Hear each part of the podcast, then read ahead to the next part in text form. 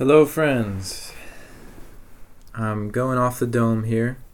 I had some things written, and I think the universe was telling me to just let it flow out. And so, maybe some pauses here and there. Those can be uh, moments where you breathe with me.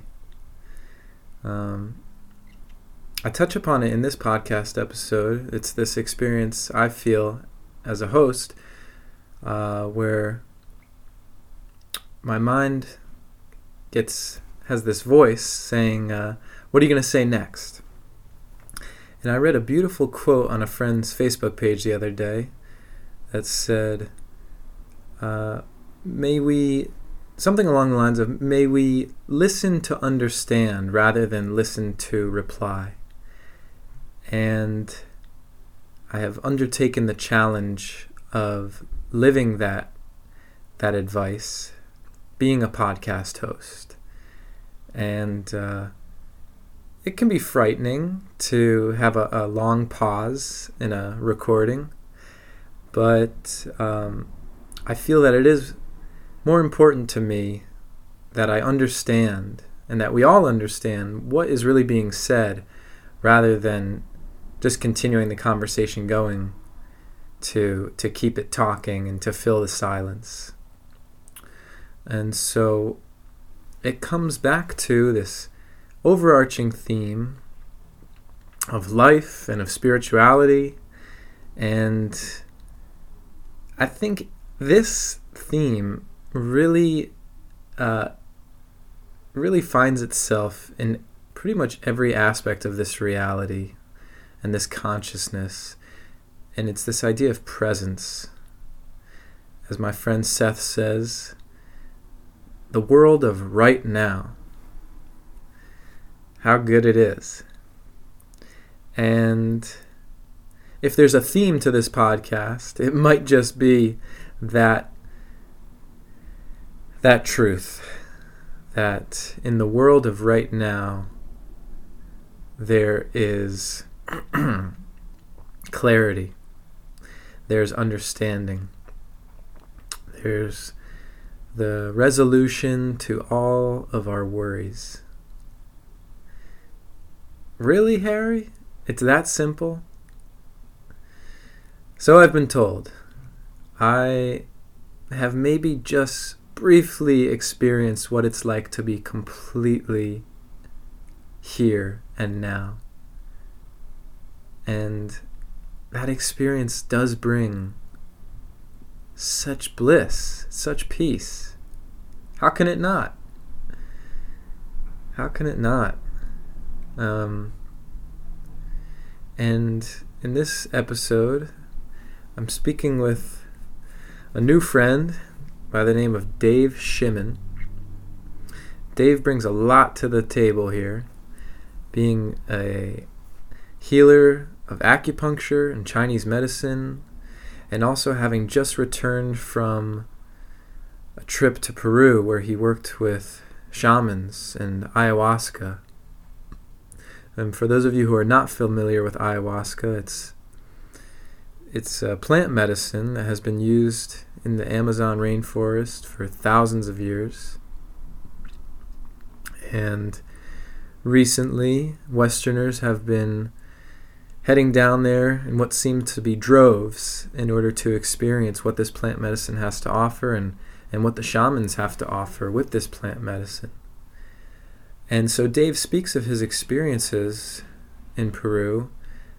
And when I look on an episode and think about what do I want the title to be, there's usually one moment of the conversation that stands out. And the conversation, the moment of this conversation that stands out is a moment where Dave is talking about the second ceremony, in which he is not experiencing what he hoped and expected to experience. Um, and he's resisting. He's resisting what is. And that ceremony turned out to be the most impactful for him, I would say. uh, he truly felt the wisdom of acceptance and surrender and presence. Because we can continue to say these things. Okay, be present. Just accept. Surrender. There will be peace and love and bliss in the present moment. We can continue to say this. And we can know this even that it is true. We can firmly believe that it is true.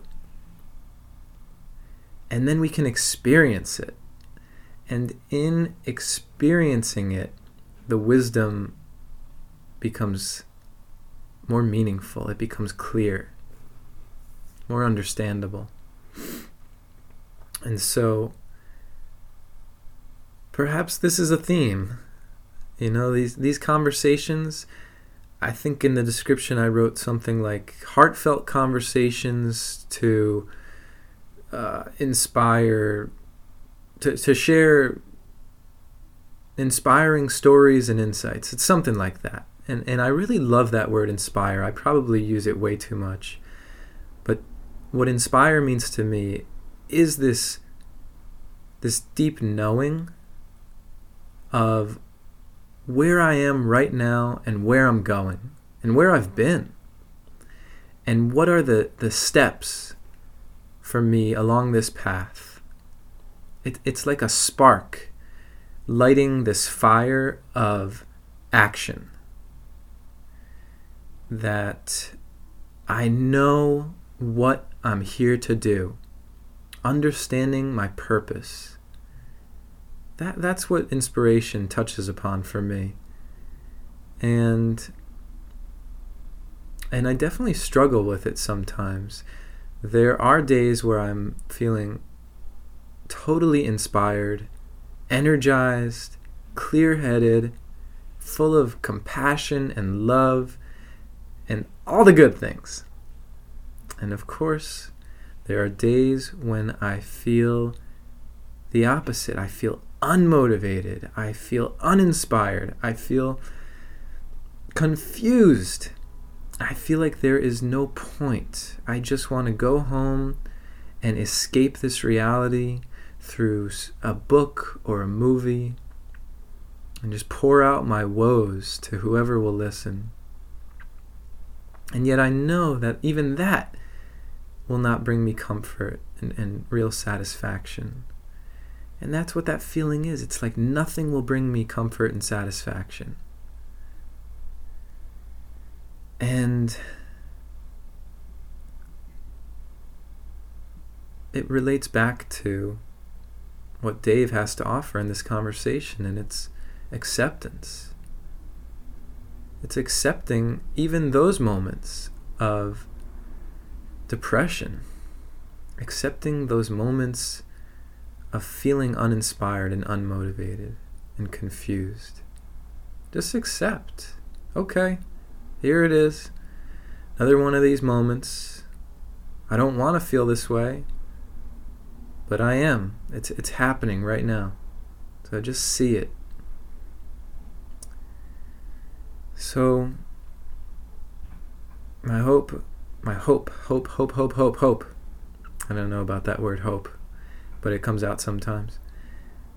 My hope is that these words in this conversation are received and provide some inspiration And I've been practicing this mantra recently breathe and remember.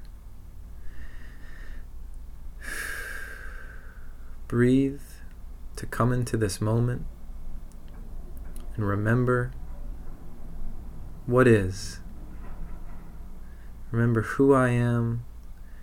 Remember what I'm doing. What's my purpose. Remember those moments of clarity. And remember the wisdom of acceptance.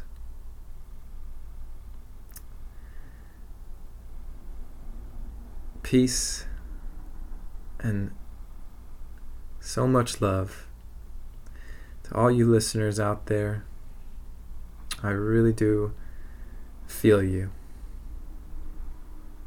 Peace. Good evening. Hi. Here we are. Yeah. We are in your beautiful space up here. Um, I don't know. I wouldn't call it a studio space. Yeah, it kind of is. Some people call it that, a clinic or, Clinic. or an acupuncture studio. uh huh. Yeah. Space is a good word. Definitely. It- yeah, I, I, it's you know my sliding door career was probably architecture, Uh, and um, what I like about that, and what I like about my practice is creating a space that people feel really comfortable in. mm, um, that they feel like they can relax, that they can express themselves. Um, that just, I don't know, I just think life is better when you have a space that you can go to, you know? now, most of what happens in the space is along acupuncture lines. Mm-hmm. Okay. Acupuncture, yeah, primarily. Okay. Yeah, acupuncture, Chinese medicine. And so, does feng shui play into this? A little bit. I haven't studied it, um, you know, specifically, but I understand generally the concepts of it. Um, What do you understand? What are those concepts? Well, you want to you want to. It's a little like acupuncture. You want to keep blockages out of the way. You want to have things like um, items in the space that help to move energy to disperse it. If there's uh, like corners, you want corners to be um, places where energy doesn't get stuck. So Mm. things that sort of block the energy from getting stuck there, kind of keep it moving. Mm. Um, you can do that with sound. You can do it with sight. Uh, I have speakers set up in there so that the sound is kind of coming from everywhere. Uh, it's soft lighting, mostly up lighting, um, soft fabric, so it absorbs sound. And then artwork that's all representations of nature. Most of it's flowers. Now, how is that similar to acupuncture?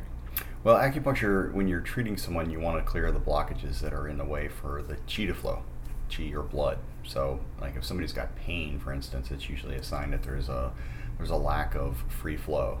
Either the joint itself is stuck, or a muscle is stuck, the fascia is uh, entwined with the muscle, and you can release it with needles, with cupping, with uh, a little bit of massage called tuina.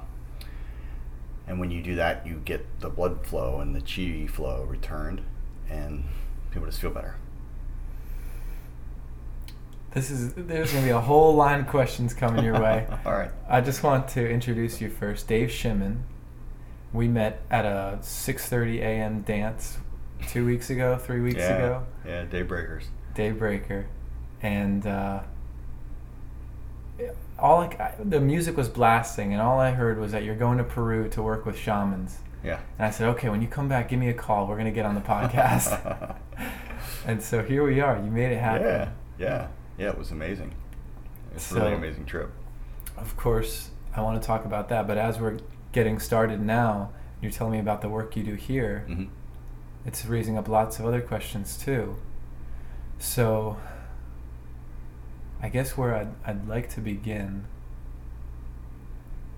Yeah, I guess I do want to really dive right into this trip. So I'm curious hmm now that I'm learning a little bit about you and your area of expertise around Chinese medicine. hmm Why Peru? What drew you to Peru? Mm. Well, wow, that, that is a that's a big question. Um, I have to step back to about five years ago.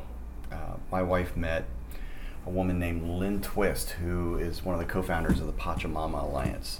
Oh, I've heard of You've of heard of them, yeah. Yeah, but can you say a little bit about Sure. it?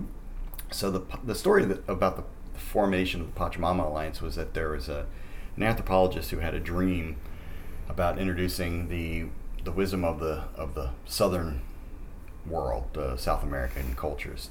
They wanted to introduce that wisdom to the northern hemisphere to people Hmm. from you know the U.S., Canada, A really Western the West. anthropologist?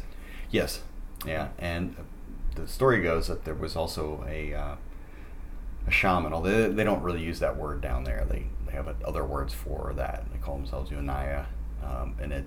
A lot of them actually think if you call yourself a shaman down there, you're a charlatan. Hmm. yeah, because it's not a traditional word they use. So, Hmm. uh, That, that word comes from uh, Siberia?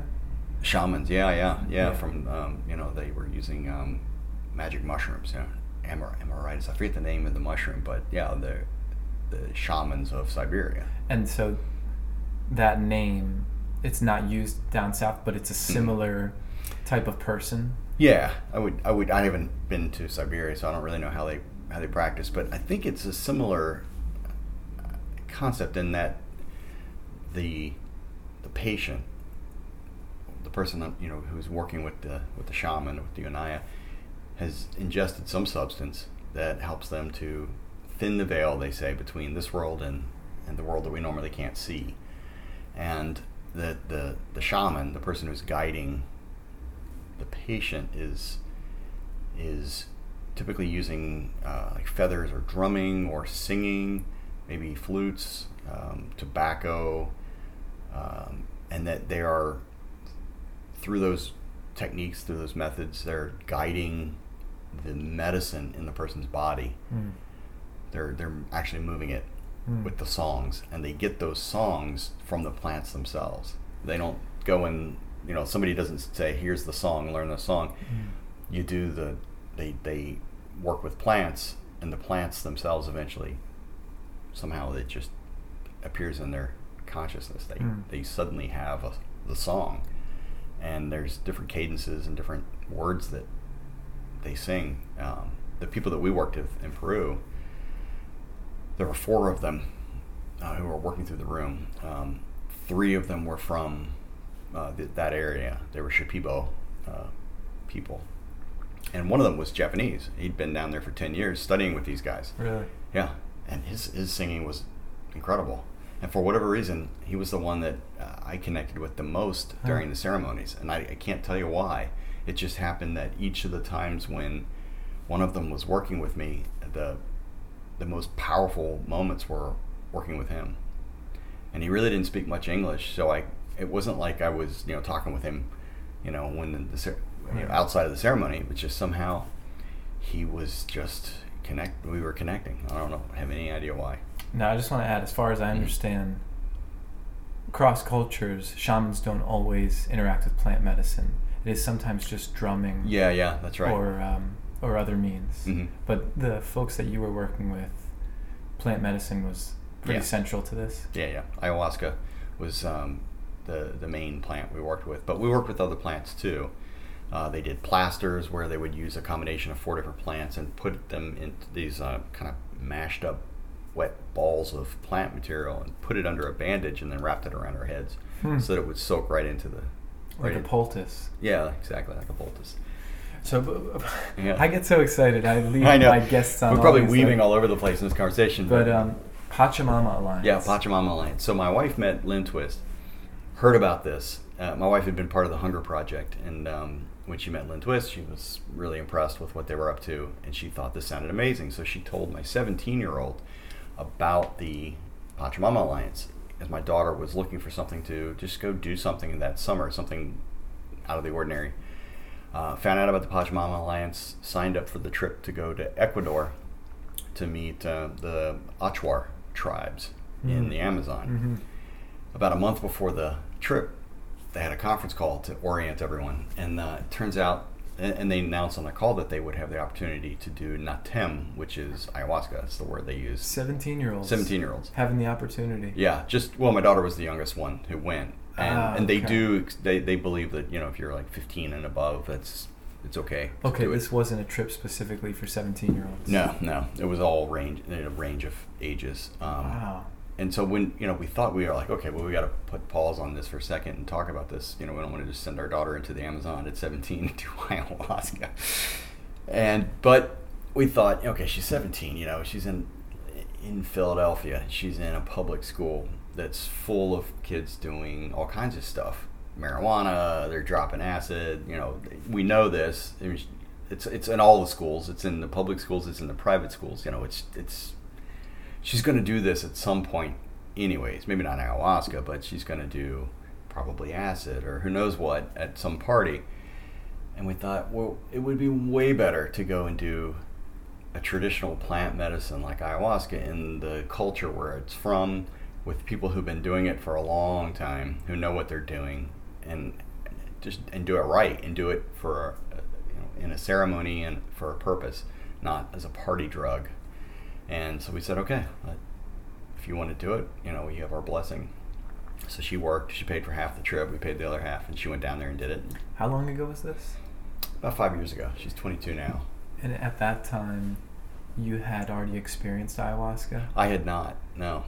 I knew people who had, and I, I was aware of it. I used to work in a health food store in Baltimore with uh, the guy who was the general manager was hanging out with all these ethnobotanists from Hopkins, and he was telling me about all kinds of different plants and synthetic hallucinogens, and so I was learning a bit. I really hadn't had that much experience with any of that stuff. I had done some acid and some mushrooms, and he gave me some salvia, and that was mind-blowingly powerful. Um, and it really gave me a sense of an actual experienced, embodied experience of, of oneness, not from like a feel-good kind of perspective, but from being completely dissolved and only experiencing experience. That that sounds kind of vague, I, I'm sure. What I mean is, I didn't have a. There was no me. Yeah.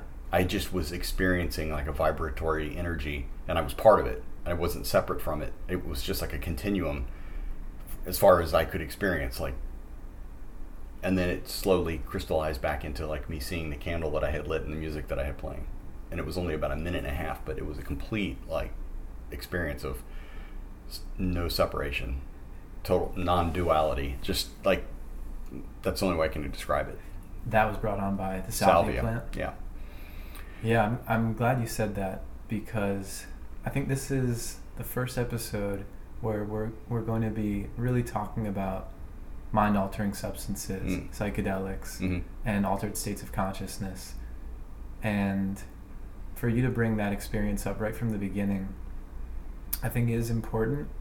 Um, just in case anyone listens to this and, and just out of out of uh, not understanding these substances Mhm. may, might even cringe hmm at the idea that whoa they're talking about these illegal substances hmm and And I did it when it was not illegal. right salvia is not illegal Well, I, it might be now. I, but when I did it, this was um, my daughter was probably one year old, so that was 21 years ago when I Oh, did that. okay. Yeah, I did it. I did it four times. The third time just blew my mind. The fourth time kind of scared me. It was very brief, and I just said, "I'm not doing that again." I didn't want to do it again. Huh. I don't know why. It's you know that was it. Well, yeah, I guess what I what I beseech of the listeners is uh, Mhm. just to to look at that cringe if it's there and just have an open mind. You know, Dave has Yeah. just let us know what salvia did for him. Basically, made him uh, feel connected with everything. So Mhm. that doesn't seem so bad.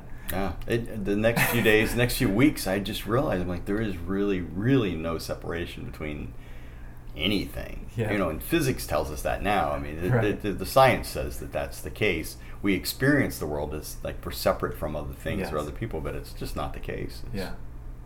There's no basis in fact for it. So when a plant can give you that experience and show you that we're really connected and that there's there's things that you can't normally see, I, I think it's worthwhile having that experience. And, I- and I know a lot of people are using these plants therapeutically and other substances. Yeah. So I, I think there's a there's just a huge potential for for really positive use of these things. Mm. Of course, there's probably you know room for abuse, but that's the case with anything. You Of know, course. people abuse their cars, they abuse you know their power in office. You know, people abuse alcohol and everything. So it just I don't think we should be blocked from having access to these things that have been used for thousands of years in in traditional cultures.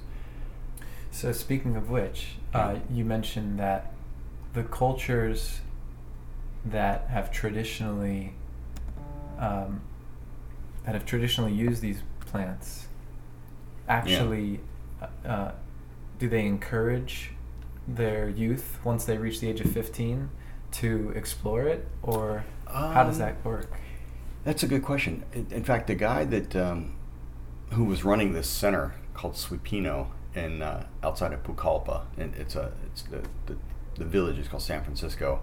It's um, this is all in Peru this is all in Peru. Yeah, uh, it's a Shipibo culture or a Shipibo community there, and they, they have their clans and they're very tight. They're very tight knit um, family groups.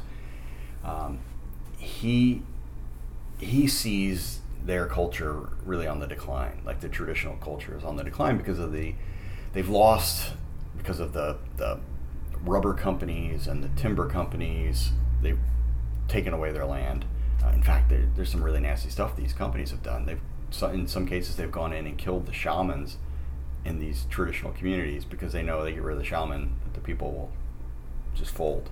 And who, and, who this going in? It's just these corporations. Timber companies and rubber companies. Yeah, there's a lot of really really nasty stories that they were sharing with us. You know that that you know they've gone into these. It's you know it's it's throughout all of the Americas. You know the Native Americans, the you know the Aztecs, the Incans. They were all destroyed by the Spanish or you know, other you know Western peoples, and it's still going on. Um, the Shipibos right now they're they're uh, under under assault from palm oil companies. They're buying up land. The government is a bit corrupt in Peru, and they're selling this land for nothing. It's not even the government's land; it's the it's traditional Shipibo community land. They're selling it to palm companies, and they're planting palms for as far as you can see because the palm oils used in so many products that people in America are buying. You know, on Amazon. Uh, Ironically, Amazon. right? You know. I know. I think about that. Yeah. So um. Yeah, these um. I forgot what your question was, but you know, you were asking well, about the, the traditional culture and, and do, yeah, do the kids do it? Right. So this guy, he sees that the culture is dying and they want to they want to preserve it, but the only way they can preserve it is by, you know, they he actually created a school, and in the school he's got kids who are underprivileged, and underprivileged by their standard is really, really underprivileged. I mean, they're very, very poor to begin mm. with. Mm. And these are kids who've lost one or both parents. Maybe they're living with their grandparents. And these kids live in live in the school that he built. They go to regular school till two o'clock. Then they come over to this place at uh, after that, have lunch, and then they learn about the culture. They learn about the art, about the plants. They learn about dance, the Shipibo language, and when they are old enough, then they can do ayahuasca. They don't have them start that stuff when they're really young. Are these kids of the Shipibo lineage? Yeah. Okay. Mm-hmm. Yeah. And the school though is is created by by one of the the healers. This guy uh, uh, Roger Lopez, who uh, runs a center called Swipino, which is a traditional plant medicine center. Uh, they do um, ayahuasca ceremonies. But they also do a bunch of other plants. Uh, I stayed in a little cabana and the guy next to me was there uh, being treated for Parkinson's disease. He'd been there for a month. When he came, he, he was shaking head to toe. He couldn't cook for himself. He had a difficult time walking. He was a mess. And by the time I got there, it was just his hands shaking. So in a month, it, the tremors had calmed down dramatically. He was they, he planned to be there for three months, two months of treatment, and then a month of recovery, like to gain his strength back. Um, the plant medicine is very strong and he wasn't doing ayahuasca. He's not strong enough for it. He was doing other plants, non hallucinogenic, you know, just strong plants. It, it's normally in the West, we are doing plants, we do uh, herbal medicine that is mostly extracted or dried, powdered. You know, it's been processed in some way. It's not the fresh, you know, just just harvested plants, and that's what they're using down there. It's it's way stronger than anything I've experienced. Really? Yeah, yeah, very strong stuff. Um, it, it, some of the stuff we took it made you relaxed immediately, and and not high or anything like that. Just very calm, relaxed. Um, now this center is this mm-hmm. this is run by Westerners? No, no, it's all Shipibo. Wow. Mm-hmm. And is there any outside help or? Um, so there's a couple who had organized this trip, and they um, their story is interesting. They had both ended up down there, independent of one another. One guy was a um, he was a by by training he was a historian, and he was hired by Coca Cola to do a history of all their plants, and they just kind of gave him a, a long leash. He was traveling around the uh, South America. He's from Argentina originally, and he would go to these different plants and he would interview people and go through the records, and he was writing the history of these plants. And he happened to end up in Pucallpa, and somebody he met said, "Hey, you ever done ayahuasca?" and took him to a ceremony, and he was blown away by it. Somebody else who heard him talk about the experience asked him, said, "You know, tell me about the guys you went with." And they told him, and they said, "You don't want to go with those guys. Those guys are, they're they're foreigners. They're just trying to make money on this." And they took him and introduced him to uh, to Roger Roher Lopez, and he did ceremonies with him, and was like, "Okay, this guy's the real deal." And he ended up quitting his job and going to work for this guy, and he's ended up becoming part of his family. Was there for I think he was there for either six or ten years. I don't remember anymore. Um, while he was there, he met. Uh, his name is Martine, and he met uh, this woman Martha, who's a Chinese American from from New York, and she had gone down there to do uh, kind of a like she was going. She was just coming to try to help the the community with um, like composting toilets and permaculture, those kinds of projects. Mm-hmm. And she realized after I don't know six months or something that they didn't need her help Why didn't they need her help? because they know what they're doing. So It- then- when so- they, when they have their territory, they you know they know how to grow food, they Yeah. know how to fish, they know how to hunt. And she said, "Well, what can I do for you?" Instead of like you know telling them what they needed, Yeah. she said, "What can I do for you?" And, Yeah. and she ended up just doing what they needed and became part of their community. She's an interesting woman. I mean, she just travels around, does whatever she wants. I mean, that's just been her life. And she ended up uh, at a festival meeting Martine, Martine. and the two of them fell in love, and they got married. A traditional Shipibo wedding, which is probably really unusual for Westerners. Yeah. And they just brought them. They just adopted them, you know, as family.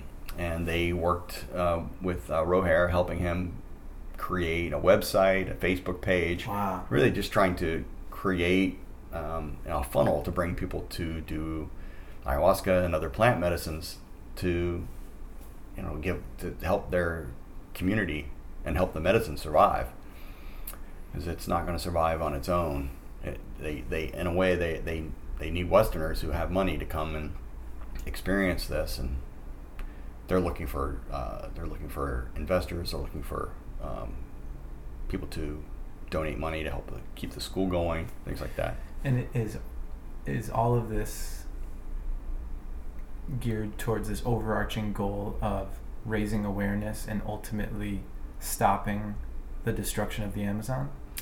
Yeah, yeah. I mean, they're. It, it, I, I had this thought. Um, that is definitely their their goal uh, to Have I- preserve their culture, to preserve the medicine, Yeah. and to save the Amazon. You know, they they know we are all dependent on on plants for our survival on this planet, and specifically the Amazon. You know, it's the the lungs of the world, and you know, so much of it is disappearing. Um, you know, because of cattle. You know, the timber companies.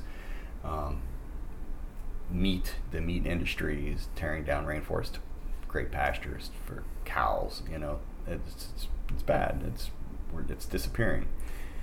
Yeah, because I I hear about um, more and more Westerners going down to Mhm. experience ayahuasca ceremony with these shamans, and having never done it myself, I do wonder. You know h- how much of this is like becoming a tourist destination There is activity. Yeah, yeah, yeah. Even at the place where we went, I went with a, with um, with this group that Martha and Martin put together. There were five of us, including um, two kids that weren't didn't do any ceremonies. They actually were in the Maloka, which is the traditional structure for these ceremonies. They were in there with us during the ceremonies, so they slept through the whole thing. It was really sweet to have their energy in there. Two little kids. Two little kids, yeah, uh, four and ten, beautiful little kids Wow. and they were just as quiet. They, they, we got there about eight o'clock. By nine o'clock, they were asleep, and then Mhm. we would drink the ayahuasca at nine, and then about an hour later, it would kick in, and the singing would begin, and people would do all kinds of things. We can get into that later, but um, yeah, they they Yeah. really do want to uh, bring people to the area. You know, it, the tourism helps the economy there. It helps them to preserve their traditions and their culture and their and this and this medicine. You know, if they can preserve land through the money that they get from people coming to have these experiences, then you know that's one way to save the Amazon. Now, is there in in so doing, are they having to toe this line between having these experiences as a way to educate and inspire awareness while also avoiding the commodification of their Mhm. sacred spiritual ceremonies. Yeah, Yeah, I think that's that's really the case. Even like I was, uh, was that, that was the point I guess I was trying to, to get to is that the guy who was running this center, you know, they had us really well prepared. We were, we were on a specific diet for for weeks beforehand. We ate very specific foods while we were there, and um, avoided things like alcohol, recreational drugs, sex for a week beforehand. No salt, no sugar, no um, very little meat, just chicken and fish. Hmm. Um, no ex- no no excess oils. Like really just trying to clear our body, and then the ayahuasca itself will cause a purging. You know, Mm. people will vomit. They their bowels move very quickly, and it clears things out of you. And oftentimes the clearing is timed with like a, a like a, a revelation in your thought process while you're in the ceremony. So like something will come up, and you're like, oh my god, that's the you know that's what's been holding me back, or that's the thing that I need to do, and or that's what I need to let go of, and then suddenly I'm like, oh, I got to throw up, or I, I have to move my bowels. I, I lost ten pounds while I was there.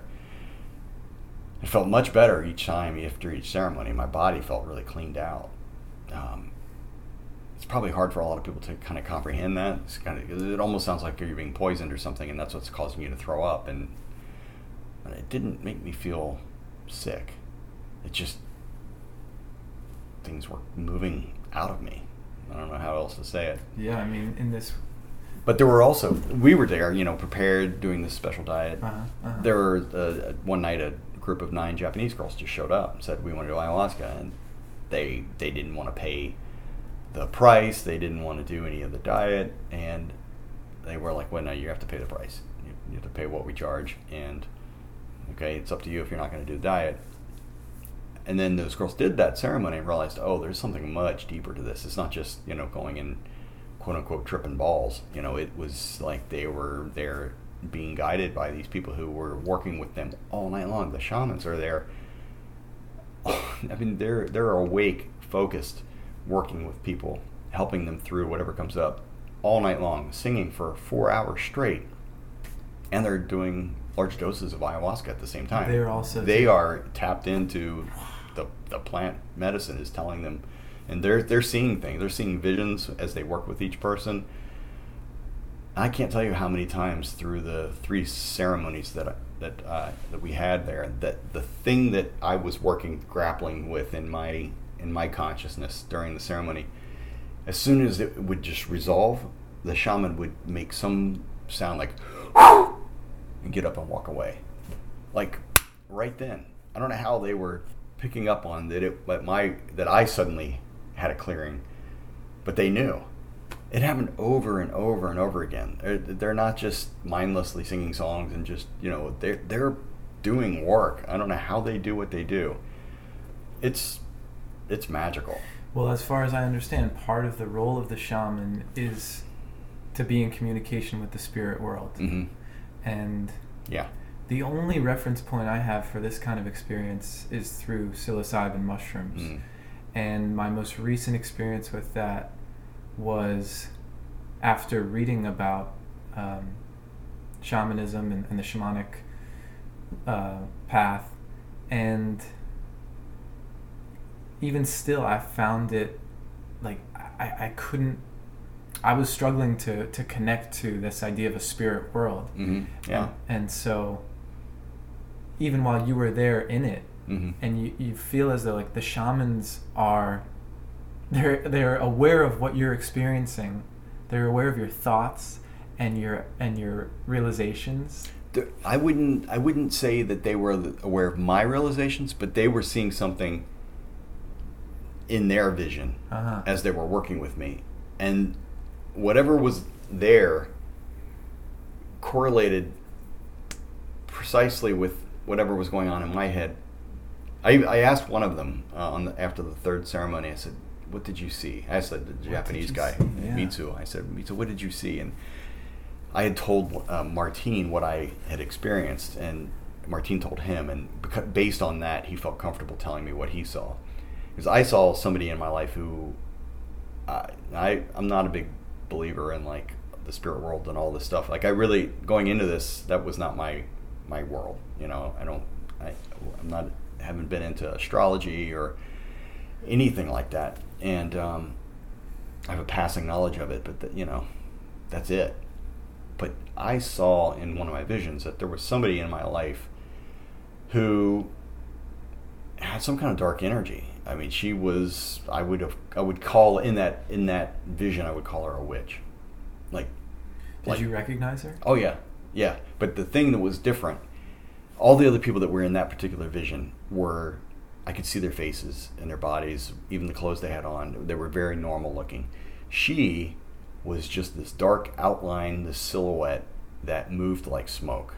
And the what was happening was the shaman was pulling each of these people out of me. There were people who whatever the connection I had with them no longer serves in my life. And he was pulling them out and putting them out in this field behind this fence, this impenetrable fence.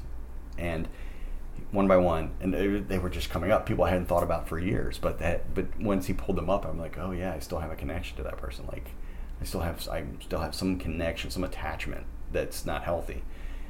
He would pull them up and pull them out, and it wasn't a, it wasn't a bad experience for me. It was actually freeing. It was like, oh yeah, and like oh, like I don't need to be, like I, those people are not in my life anymore. It's time to really let them go. And So i i- it's not pulling them up to remind you to like go reach out to them and atone for whatever Mm-mm. had No, happened. th- I had some of that going on, but that was that was totally separate. This was just like this is the time this has come to let this go. Wow. It was very clear to me in the in the vision.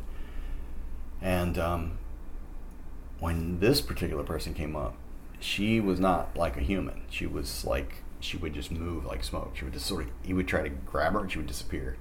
And it just kept happening. And finally I was and I had been sitting up in the ceremony at that point and I finally lied down backwards and then it's like he could see her. I was no longer blocking you know, a lot of this could be just metaphor, but in that moment when I lay down and I was out of the way, he could get her and he grabbed her and he put her behind this fence and then I, this the very first ceremony of the week this hawk had come to me in the vision and this hawk flew out over and got her and destroyed her and all that was left after this this this hawk had laser eyes in my vision it just vaporized this person and all that was left was a virus and I know a lot about getting rid of viruses through some study that I've done treating Lyme disease and uh, and co-infections for Lyme disease. And in my vision, I started using all these essential oils and destroying the virus, and finally killed it with garlic. It's just so weird. And garlic, you know, it's like what we used in movies to get rid of vampires and you know evil spirits and things like that. And this was all happening in this this vision I was having. And just as soon as it cleared, he got up and he blew smoke to clear the energy. I was like, how did he, how did what what was he seeing? You know, I wanted to know what he was seeing in his vision because he was working really intently with me. And then he got up and put his hands on my head and his fingers moved a bit. He blew some more smoke into the top of my head. And then it was done.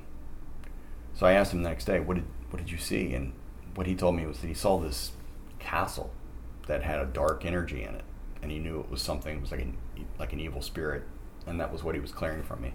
He said it was very heavy, very intense, and it fits. I mean, this person was a a really destructive force in my life. Um, and it was in some ways incomplete for me, and it needed to be complete. It needed to be I needed to see it for what it was, and I needed it to be cleared out of my system. That was the wildest part of the all the three ceremonies. I mean, like the most like out of my normal wheelhouse. You know, like I, I, that's not an experience that I've ever had anything like that. Ne- never had those kinds of thoughts. Never, ever considered this person to be somebody maybe who dabbled in like dark magic or something. It, just, it came out of out of the blue, completely out of the blue. So, is that how you've come to understand it? Is that if we are carrying some negative spirit, then is it the result of some dark magic? Uh, I don't know that that's necessarily the case. Um, they these guys down there believe that that does happen. That there are people in the world who are bad people who do make deals with the devil, so to speak, and that that practice dark arts and that use and even use these these plant medicines for negative purposes. Uh, they say that in some cases they will uh, some of these people who are kind of shaman who've gone over to the dark side, so to speak, will use plants to poison people and manipulate them huh. And cloud their vision, get them to do things almost like people use, you know, Rufalin in the states. You know, like there are people who do bad things with with medicine. So I was not prepared to hear all of that when I went down there. It mm-hmm. was that was freaky to me to hear that there are people in the world who do things like that. That's not how I consider the world to be. Like I think most people are good and we do good things for each other primarily. Then occasionally we screw up. You know, we don't recognize our shadow side and we do things that hurt other people. But I, I believe most people are good. These guys were saying that there are people who really are bad people and do bad things. Well, well, now looking back on freaky. Like now that you've got this hindsight vision. Yeah. Can you can you say that before this ceremony you see how that spirit was weighing on you? Oh yeah. I mean, I knew that her influence in my life was really negative. Did you go in with an intention of wanting to confront that? Uh, that actually, I, I definitely wanted to complete that. Yeah, I wanted to get whatever was left in my system out of my system, but it never occurred to me that it was like dark like that. I just was like, I just is somebody I just need to let go of completely. Okay. And why why should having a vision of a hawk laser beam vaporize the spirit? why should that clear it? I have no idea. But you feel cleared of it? Yeah. I know it's strange. It's it's very weird. Um, yeah, I don't know how else to say it. I mean, what what I can tell you is that in that that particular vision, when when these people were being brought up and out of me and put behind this fence, after everything was clear, what was left was this big open field that then my wife suddenly appeared in. And it was this big open field that no one else had access to. It was just me and my wife. And that we had no one distracting us from each other. And it felt really just lovely, just peaceful, mm. calm. It was a huge relief. And it brought me to tears was it relieving in so much as every the whole part of the vision and experience leading up to that field with your wife was that arduous and enduring? Oh yeah that night felt like yeah with that that whole night felt like a spiritual warfare. I mean i was that was the i was the sickest that night. Were you you were in pain?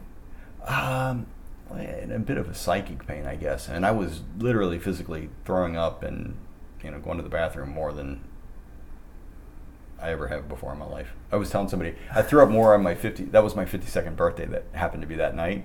I, I threw up more on my 52nd birthday than I did on my 21st birthday. 21st birthday.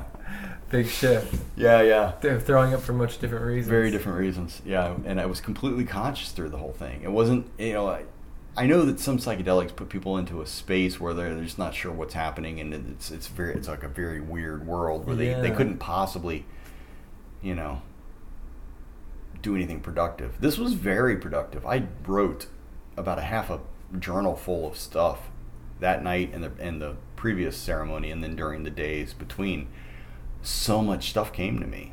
Um, and if you know, I, we could back up. I could tell you about the first and second ceremonies because they kind of set the stage for what happened in the third yeah, ceremony yeah. in a way. But uh, it was like doing um, I don't know, maybe years of psychotherapy in, in a week. That's what I've heard people say. Yeah. yeah. Stuff came to me that I just had never considered before. So the first ceremony, drank ayahuasca.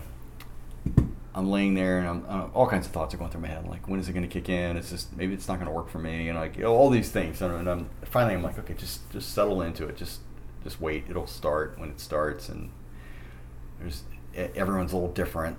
And I just lay there and lay there, and then I slowly, my thinking just started becoming much clearer. Much it's like laser focused, and I started to have just interesting realizations. Nothing profound, but I just started thinking about things and and then suddenly this cloud of geometric shapes appears in my in my mind's eye and in the middle of it is my mother and i it, she looks really angry and really sad and kind of lonely like just disappointed and it just like it's like a like a sword went through my chest you know i just was like oh that, that's my mom that's yeah. that's how and then it hit me holy cow, I'm here to deal with my mom.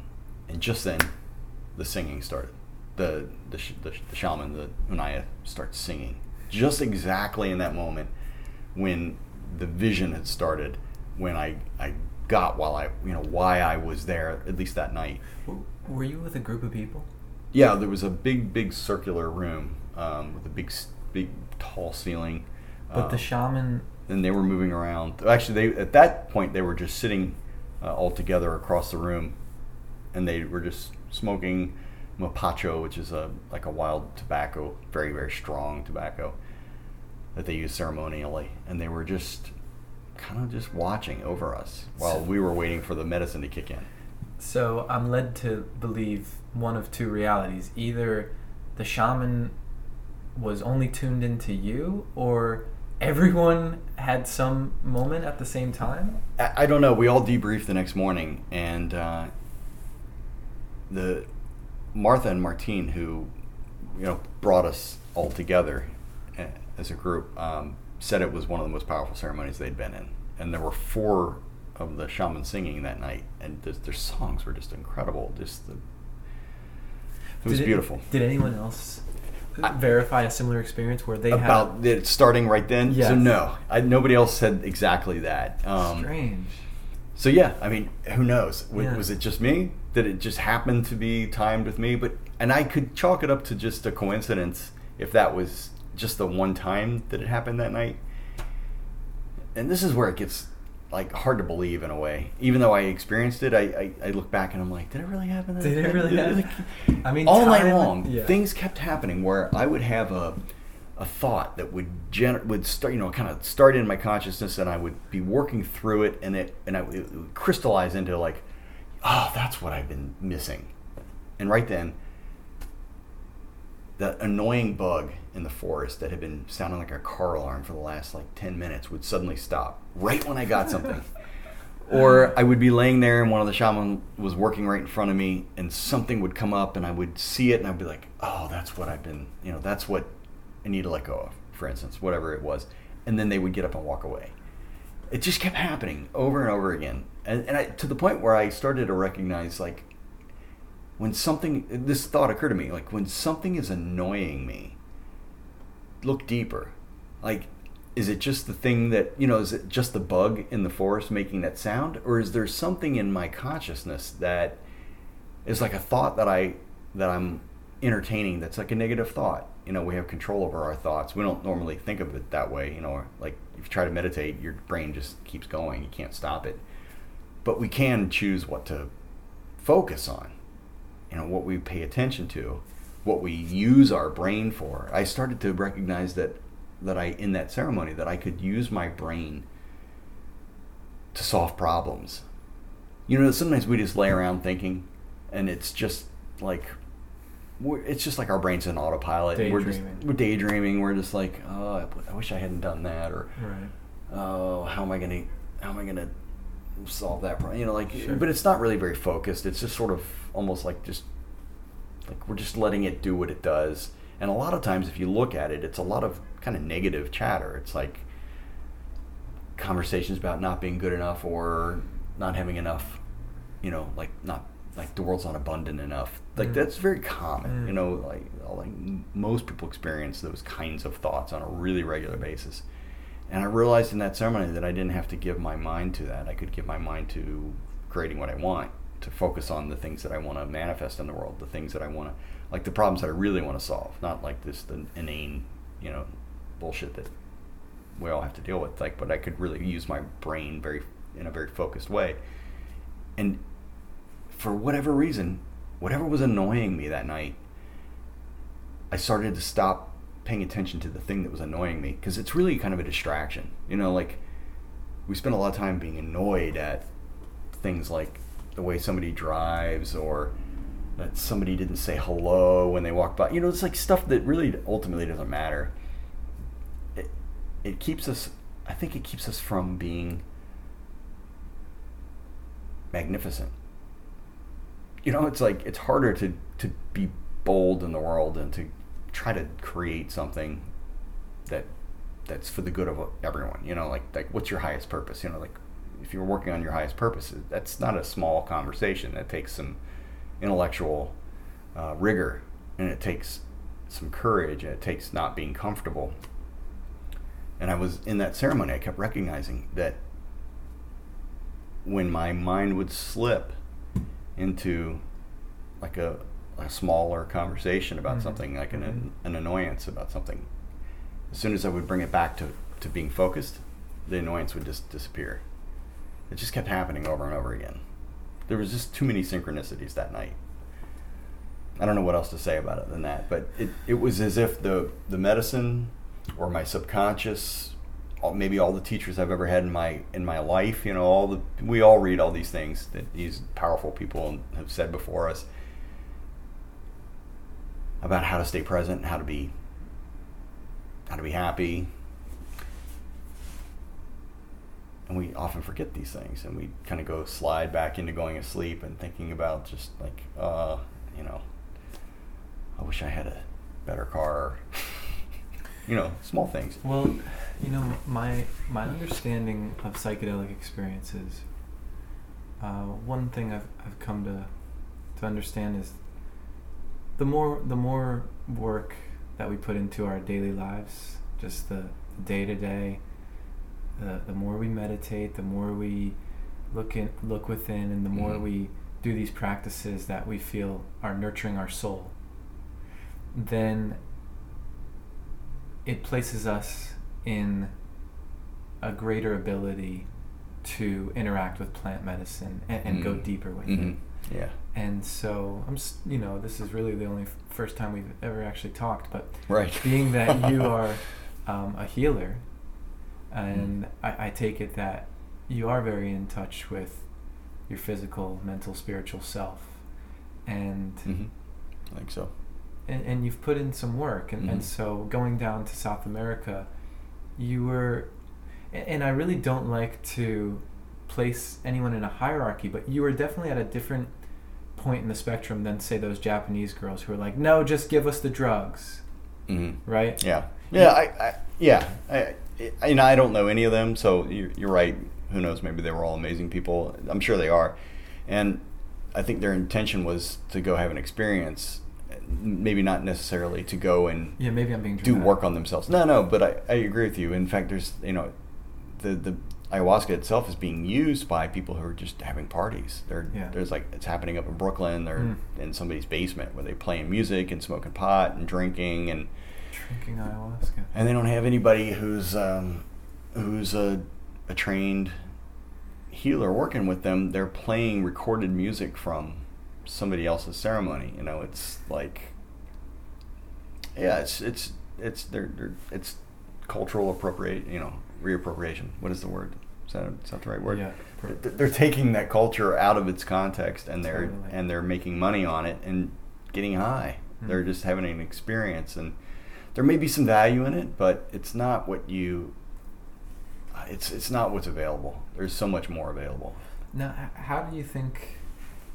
Eh, this is probably a tough question to answer. I'm just curious about it. Like, how do you think your experience might have been different if you were alone, if the shamans weren't there? That, I have no idea. I don't. I mean, I. They were such a big part of the experience for me that I can't imagine doing it without them. Yeah. I, it would just I my my when I try to think of it, it feels really unrooted, just like uh, maybe even dangerous. I don't know. It just doesn't seem like the complete experience that they were so part of what was happening all night long. I was so grateful for each of them. Each, uh, you know, each day, you know, when I left, I just wanted to hug all of them. They were just, and, and it was, and I, I wouldn't have been able to even fathom that beforehand because seeing them working all night long the way they do is really amazing. They're, they're, I don't know how they do it. They, in their training, they were describing their training. They go into isolation for days, weeks, months, years, dieting one plant where they will be consuming, and not just ayahuasca, like other types of plants. They might go and learn. They want to learn about one specific plant and what it you know there's like they, they have a number of different plants that they consider master plants that are just powerful plants and they will go and learn that plant by consuming it with a very simple diet like boiled plantains and rice and maybe a little fish. That's it. Wow. This Japanese guy was a 190 pound construction worker before he came to do ayahuasca the first time. He saw that this was what he wanted to do with his life, gave up his life in Japan, started studying with uh, Roher, the guy probably weighs 130 pounds now, super skinny, and he's tons of energy. I mean, he worked he worked with us all night long. Seemed absolutely fine the next day. All of us are just exhausted from our experience, and this guy drank th- three times as much ayahuasca as we had. You know, I'm curious about the personality of a shaman because I've I've learned that uh, shamans.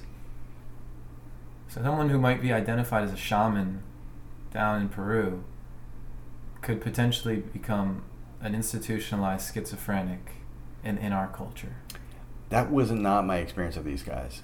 They didn't they did not occur like that at all. They occurred to be really sane people. Now, and and I don't mean to say that a, someone who could be a shaman would be insane.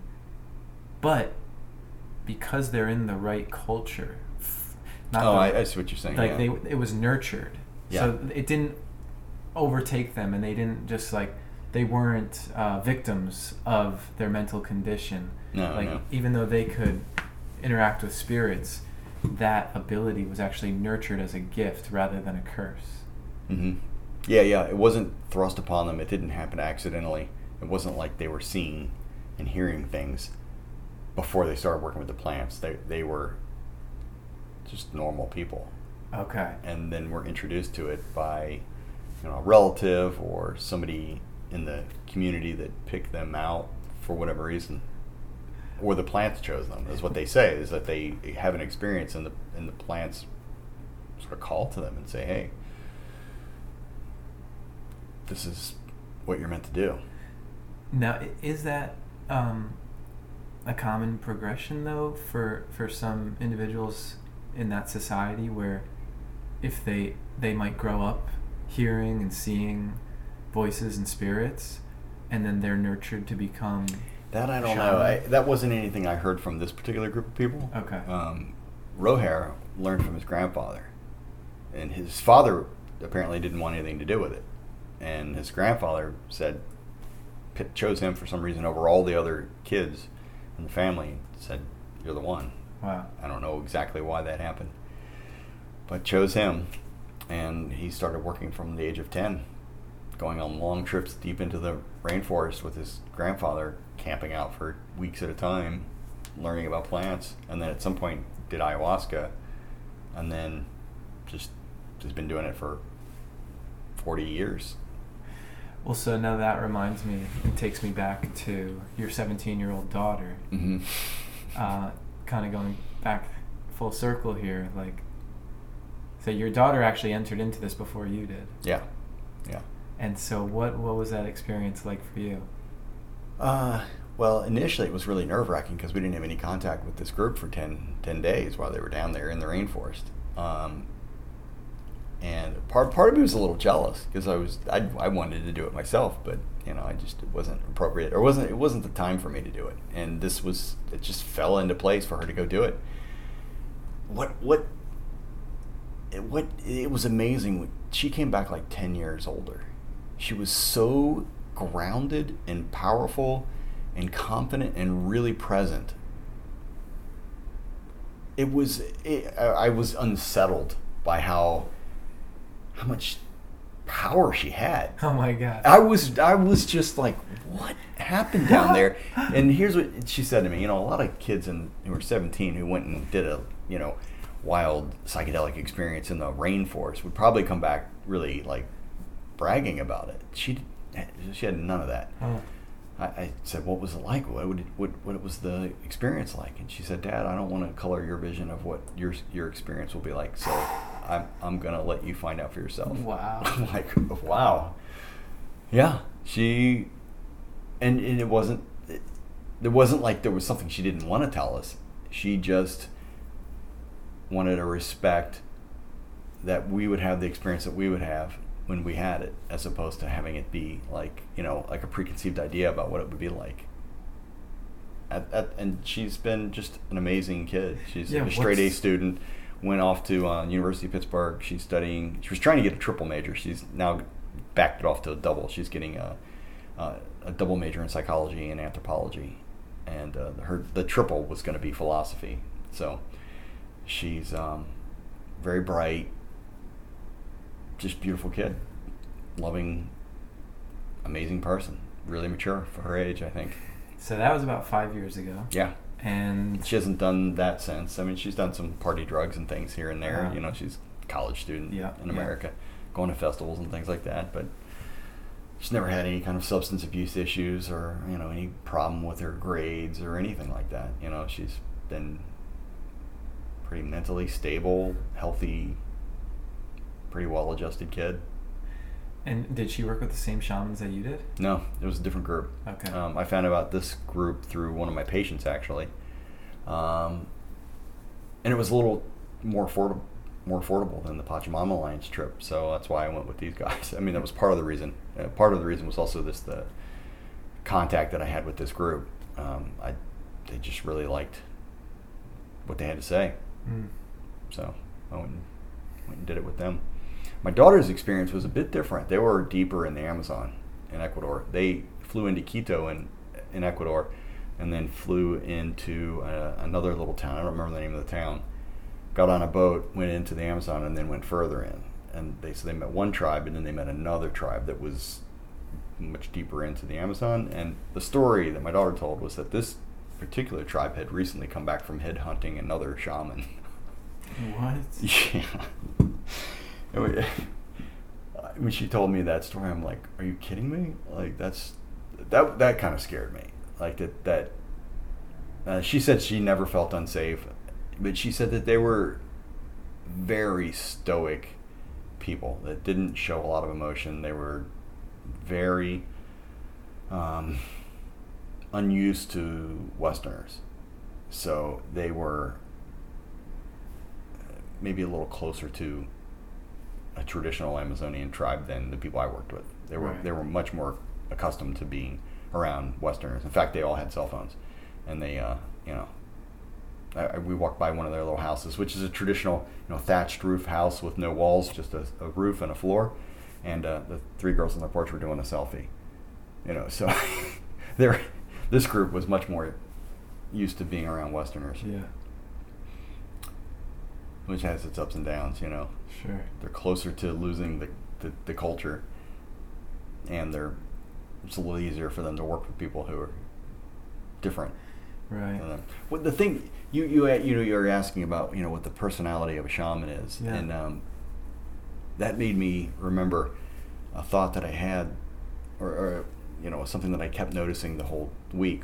Whenever um, they would do a little class with us, the, the shaman Roger Roher would do a uh, he would talk about some aspect of how they practice medicine, and the thing that that just that he just kept coming back to over and over again was that it that their their medicine really is about love, and it's about connection. It's about people being in community. His idea of somebody being healed is that they are able to hold down a job and have a family. Mm.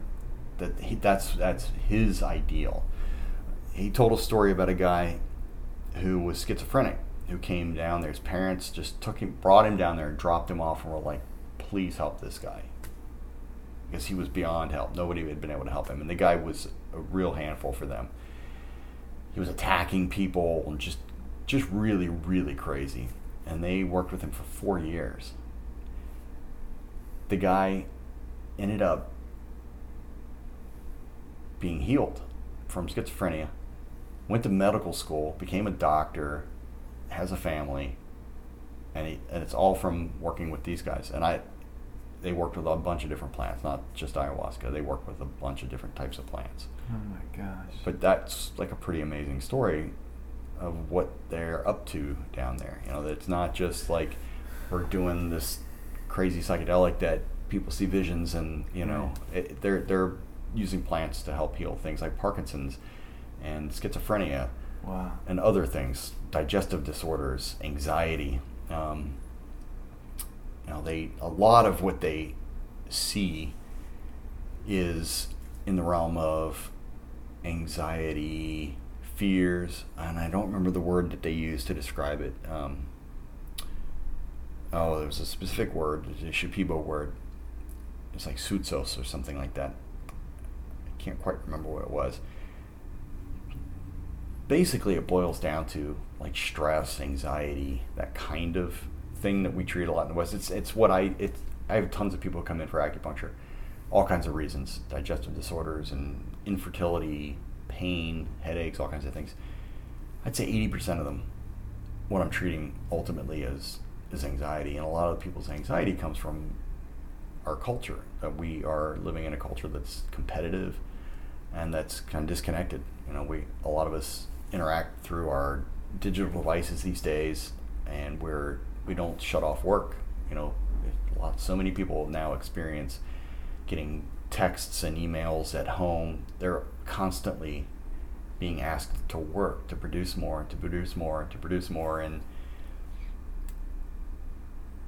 a lot of us are now way mobile. You know, we don't necessarily live with our family of origin anymore, or the, even the community that we came from. We're kind of a global society, and there's a lot of disconnect. and A lot of people are unhappy. We spend a lot of time inside cars. We spend a lot of time actually disconnected, physically disconnected from each other. It creates a lot of disharmony, a lot of anxiety, stress. You know, there's tons of uh, research now about all the different types of hormones that are produced just from touch. You know, oxytocin. Mm. Just touching each other Mhm. creates a positive cascade of hormones in our bodies that Mm. That settles our minds and makes us feel better. Mm. you know, and we're we're largely disconnected from that in our in our society. The Shipibo community, uh, some of them are still very very uh, much living that way. You know, they they do they go to work, they do whatever they do during the day, and then they come back. They play soccer, they hang out. Midday, they have a meal together. A lot of them live in uh, you know extended families where there's uncles, aunts, cousins, you know, all kinds of people living in the same household. They support each other. They they care for each other. They had a, a loudspeaker. It was annoying the first couple of days because I was like, "What is that damn loudspeaker going off at eight, eight in the morning?" They had a loudspeaker that would announce all the news for the community. If somebody was sick, somebody had passed away, somebody was getting married, they would Town just, crier. Town, they still have a town crier there. In English? Uh, no, it was in Spanish. Oh, okay. Yeah, yeah. They spoke. Most of them spoke Spanish. Uh, some, a lot of them spoke Shipibo still, but uh, everybody spoke, speaks Spanish down there. And they would have the town crier news every morning, and they would party at night too. They had just thumping music going in the town, the town square. Each of the clans, each of the little communities would have a town square, and they'd have they'd have music and parties. They just they're a very happy, connected Do they drink culture. alcohol? Oh yeah, yeah, yeah. And they do have some. Some people have some problem with that, but um, I didn't hear much of that. I certainly didn't see anybody who was like, you know, it wasn't like being around Philadelphia where you see people who are just on the side of the street that look like they're, you know, have a massive substance abuse problem. I didn't see any any of that there. They all looked really, really healthy, including the kids at that school I mentioned. These are kids who are considered disadvantaged. Right, they, they you know they're missing a parent or two parents. They're very poor. We pulled up to the school in this in uh, in, in Rojer's truck, got out the back, and this group of eight kids come running up to us, and they were the most beautiful kids I think I've ever seen. They were just so healthy and happy looking, just clear skin, bright eyes, beautiful little kids, eight to like 14 years old. And just as sweet as can be and connected, no problem maintaining eye contact. They just Mm. came up and gave us hugs and were Mm. just like the sweetest kids. And they did some songs and dances and stuff for us. And then they have a presentation about the school. They give us some plant medicine for stomach upset that they had learned to make. It was just, it was a beautiful thing. We're like, oh my God, this exists. And the, and the place that they had built for these kids is was gorgeous. Some Italian architects came and built this thing. And it was amazing. Now, I, I guess I I might be cynical Mhm. in in believing that whatever our Western culture touches turns corrupt and and loses its soul. but it seems as though the sh- uh, Shipibo. the Shipibo, uh-huh. they have been influenced and touched by our culture, Mm. and yet they are still maintaining. To some degree, I mean, one of the problems they're having in terms of maintaining their culture is that a lot of the young kids, are just they they're really seduced by, they want to move away. A lot of them want to go. They want to go to university and they become doctors and lawyers. They, you know, they're they're they have access to the internet. They have access to all of that, you know, all that shiny stuff in the world that Wow. looks better than you know living in a house with dirt floors and you know I mean I, I can see it too you know maybe if that's the way you were raised and there really isn't a way for them to they, they, they can't hunt and fish the way they used to the territory's been been sold off. I mean they can't live the traditional culture the way they used to. So a lot of them are driving taxis for the tourists in Oh the in the in the uh, in Pucallpa which is the nearest big boat I mean uh, jungle town. Um, they They can't live off the land anymore. not really. Good not the way they used to. I mean Oh they, some of them probably still do but you know they they're dependent on tourism they're dependent on jobs in the in the in the town That is one thing that comes. it, so, it's sad you know and and it, it made me think and i didn't mean to cut you off No, but this is something i thought was really important to, to Yeah, share yeah, with yeah. anybody who might be listening is that you know there are a few uncontacted tribes still left in the world and I, after being with these people and seeing that you know just what they still have the what's remaining of their culture and how they how they um, are responsible for the planet and that those uncontacted tribes are the ones we ought to be just be, leave them alone. Uh, maybe learn from them but not try to get down there and help them or anything. Like they are the only people left on the planet who are living in harmony with nature. There's all the rest of us are dependent on you know the global economy that's based on petrochemicals that's polluting our planet and causing global warming. That's my my belief. I mean i, I used to work for greenpeace and uh, i just saw th- thing after thing about how decisions were being made where people can't see and these communities are very poor where they're dumping things or just they're getting rid of the world's waste in places where people don't have know any better and can't fight it and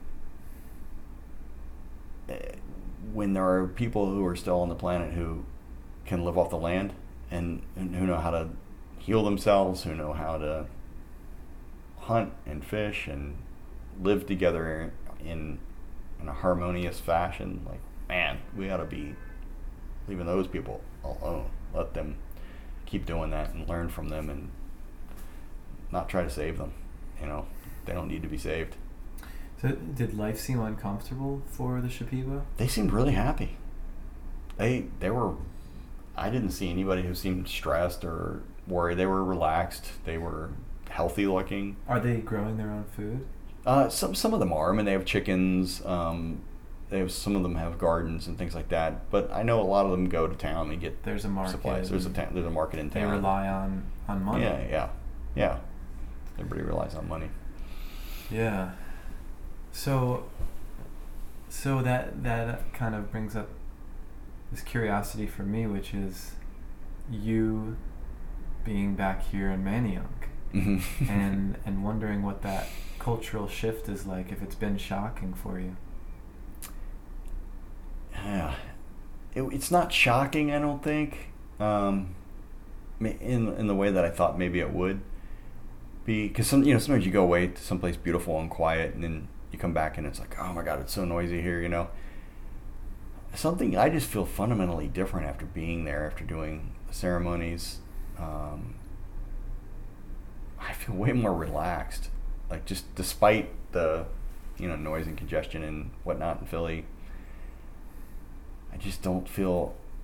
Maybe I just feel really grateful for what I do have. You know, I mean, I, I get how privileged I am. Even just to be able to go down there and do that. You know, to be able to fly to Peru Yeah. and go do an ayahuasca ceremony for a week. I mean, I mean, I'm I'm doing pretty. I'm doing all right. you know, I I can't complain. Sure. Um, Yeah, I guess you'd hope a trip would would allow you to re-enter your life feeling feeling gratitude for what you have rather than feeling culture shock. Yeah, yeah. I, I, I, I one of the things that I that I see out of it is that I really my wife and I have talked about this a lot is is is trying to find a property that we can have that we can have our kids live there too as they get older. You know, they're one's 22, one's 17. And we happen to have a really close relationship with our kids, so it's possible that they they actually have expressed interest in doing that with us, like actually being part of staying near us. Um, and my parents are getting older, and I think about them and bringing them to live with us, and I, I just feel like I didn't used to feel that way. I kind of wanted to get away from everybody, but I feel differently now. Not just because of this trip. I mean, this trip sort of anchored it. Yeah. We, I've spent some time down in Mexico too, and the culture there um, is much more communal as well. At least the people that I've been around. Uh, we were at a Buddhist retreat center in Baja that um, we spent a week just participating in, in just running the camp, basically, like cooking together and hanging around the campfire at night. Yeah. Just it just feels so good to be Yeah. living that way. Everyone's kind of just pitching in and taking taking turns and hanging out with each other. And somebody, one of the people's kid, just kept running around with us on our hikes. He would just run with us. It was sweet, you know. It, it was such a nice time, and I don't know. I I've thought about co-housing, you know, building like starting a co-housing community, something like that. I don't know. I think there's there's that's sort of the types of things that have been more of interest to me lately since Yeah. being down there. Yeah, I'm sure. Yeah. And then the idea that there's like you know that that there are uh, that there's just part of our senses that we don't have access to normally, and that, that some of these plant medicines give us access to more information and guidance that we can get on our own. So I'm interested in exploring that more. Yeah, I wonder is it do the Shipibo hold a belief that these plant medicines are meant to show us our potential and then we should strive to embody that without the plant medicine? Because I feel like that's Mm. that's sort of what I've received from Eastern philosophy. Like Mhm. Alan Watts has that old saying, which is Mm. like, "When you get the message, hang up the phone." You know, it's yeah, like- yeah, yeah, yeah. I don't think that they think. I I don't know specifically. I don't speak much Spanish, so it was hard for me to be asking a lot of the questions I would like to Oh, have asked. They were yeah. they were filtered through, and I was there doing my own work, so I was like, it wasn't until the second ceremony that it, the idea of writing a book about what I learned came to mind. So I'd like to continue to strengthen my Spanish and go back and you know like wait, let me ask more questions. Yeah. But I, I don't think they, you know, if you're going to be a shaman, it's a huge commitment, like maybe more than any other commitment that I think that I can imagine. I, I would think it'd be easier to be the president Hmm. of the United States than to be one of these guys. They, their commitment to the the way they learn the medicine and the and how they spend their life is just extraordinary. I, I'm incredibly impressed by them. Um, but not everybody lives that way, and there are plenty of the sh- people who've never done ayahuasca. It's not like their whole culture is just doing this stuff all the time. Right. Um, and part of that is because of the influence of Christianity. A lot of these missionaries have come down, and some of the clans are like, they, they're like, oh, we don't do that stuff. We think that's like devil's medicine. Really? And then other clans are like, no, this is like, this is the, the way to understanding your life on earth. You know? I mean, I would think it would be a rite of passage for every Shipiba. I would, would think so too, but it's not. They're they're not all they're not all doing it. And apparently, the Shipibo came to it later in their culture. The story that that we that we were told was that at some point in over the last two or three hundred years is when they started using the, this type of plant medicine. They had used plants, but they were using them only in the in the only to help them hunt and fish Huh. to give them more stamina, to to be able to. Um, this one guy says there's a plant that he uses that helps him talk with the river dolphin, that tells him where to fish. Wow. yeah, I don't know if that's true or not, but that's what that, that's the story he tells. But they, sometime during uh, the colonial colonialization, that they started to lose their territory and started having to rely on trade more than on their own trapping and uh, hunting, fishing. And they start they started doing trade with this these Incans in uh, the, in the north, in the highlands. And on one trip, this Shipibo elder who had his son with him, his son was sick, and the Incan said, "How long has your son been sick?" And he said whatever he said, and the Incan said, "Well, I can help him. Bring him to me." And they started doing some medicine, and the, it healed him. And the uh, Incan says, "I can teach you, but you have to promise you're not going to teach anybody else." And so the the, the story is that the, the Incans taught them the plant medicine, the way they use it now, the, the ayahuasca and other master plants. Hmm. Yeah, I mean, I, I, I wonder if that that's new. I haven't heard that. Like, Yeah, ayahuasca is relatively a recent addition. For this particular, for the Shipibo, they were more hunters and fishers and warriors. They, Okay. weren't, they weren't a tribe that was using using ayahuasca. Yeah. And I guess these ceremonies are happening throughout South America. It's not Mhm. just in Peru. It's Yeah, Peru, Ecuador, Colombia, Brazil. There's different places where it's happening, and it's happening in the states. It's happening in Europe. It's uh, they're they're they're bringing it out. They're starting to grow it in other places. now being a healer. I mean, have you started to feel like, wow, this plant is so powerful, and my life is geared towards healing others. Are you feeling like you want to try and incorporate ayahuasca into your healing modalities? No, um, I think that I think it's it's powerful medicine.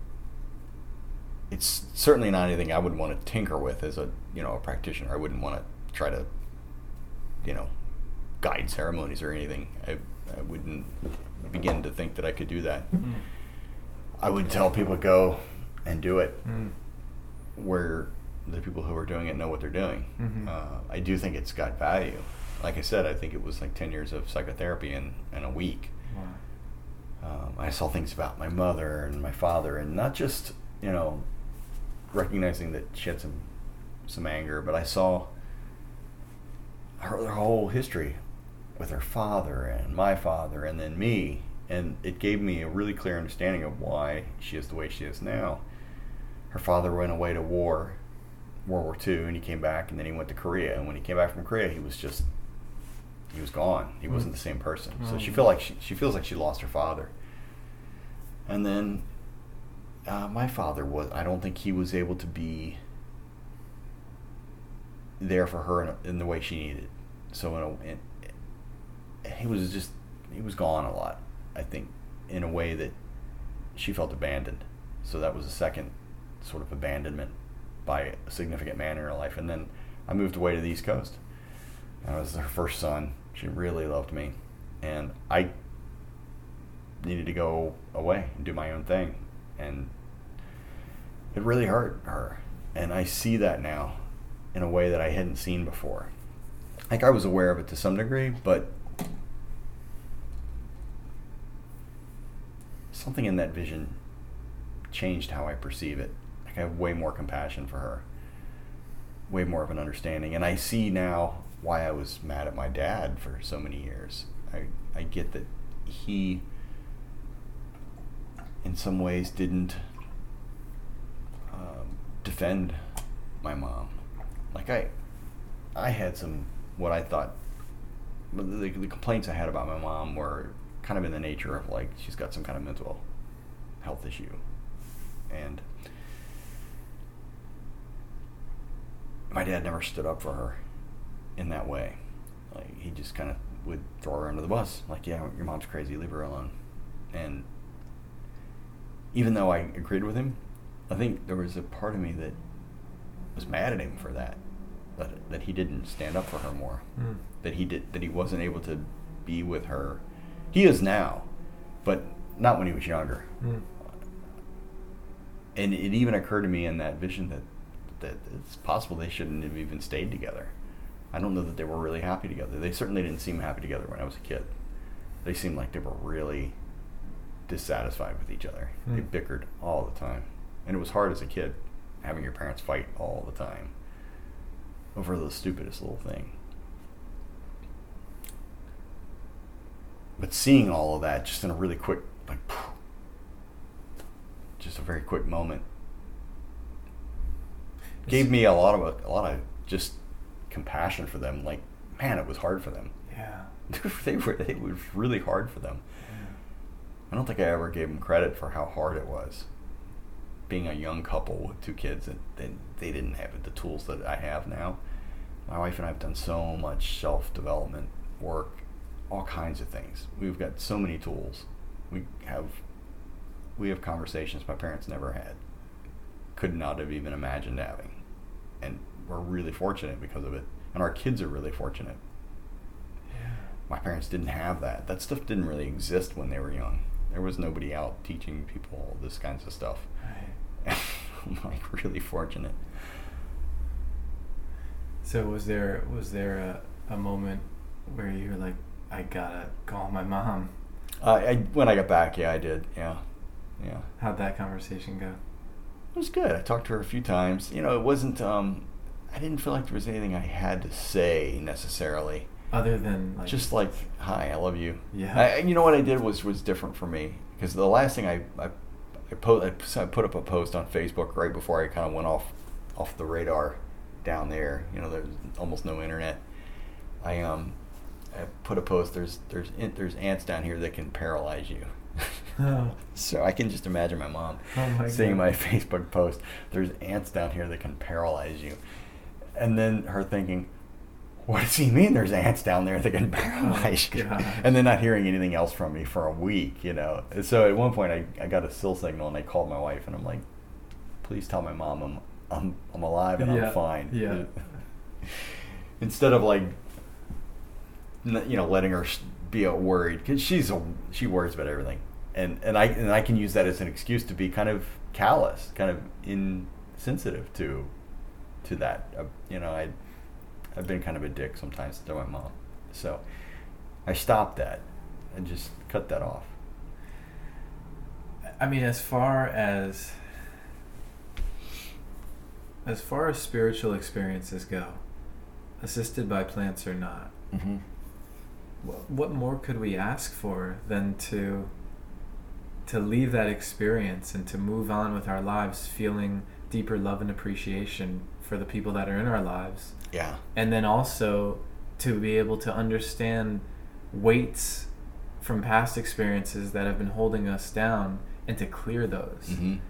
and and so it for me it, it's just like even the more I talk about these experiences, the more I'm I'm just so absolutely convinced that these plants have not like really just such positive experiences to offer us.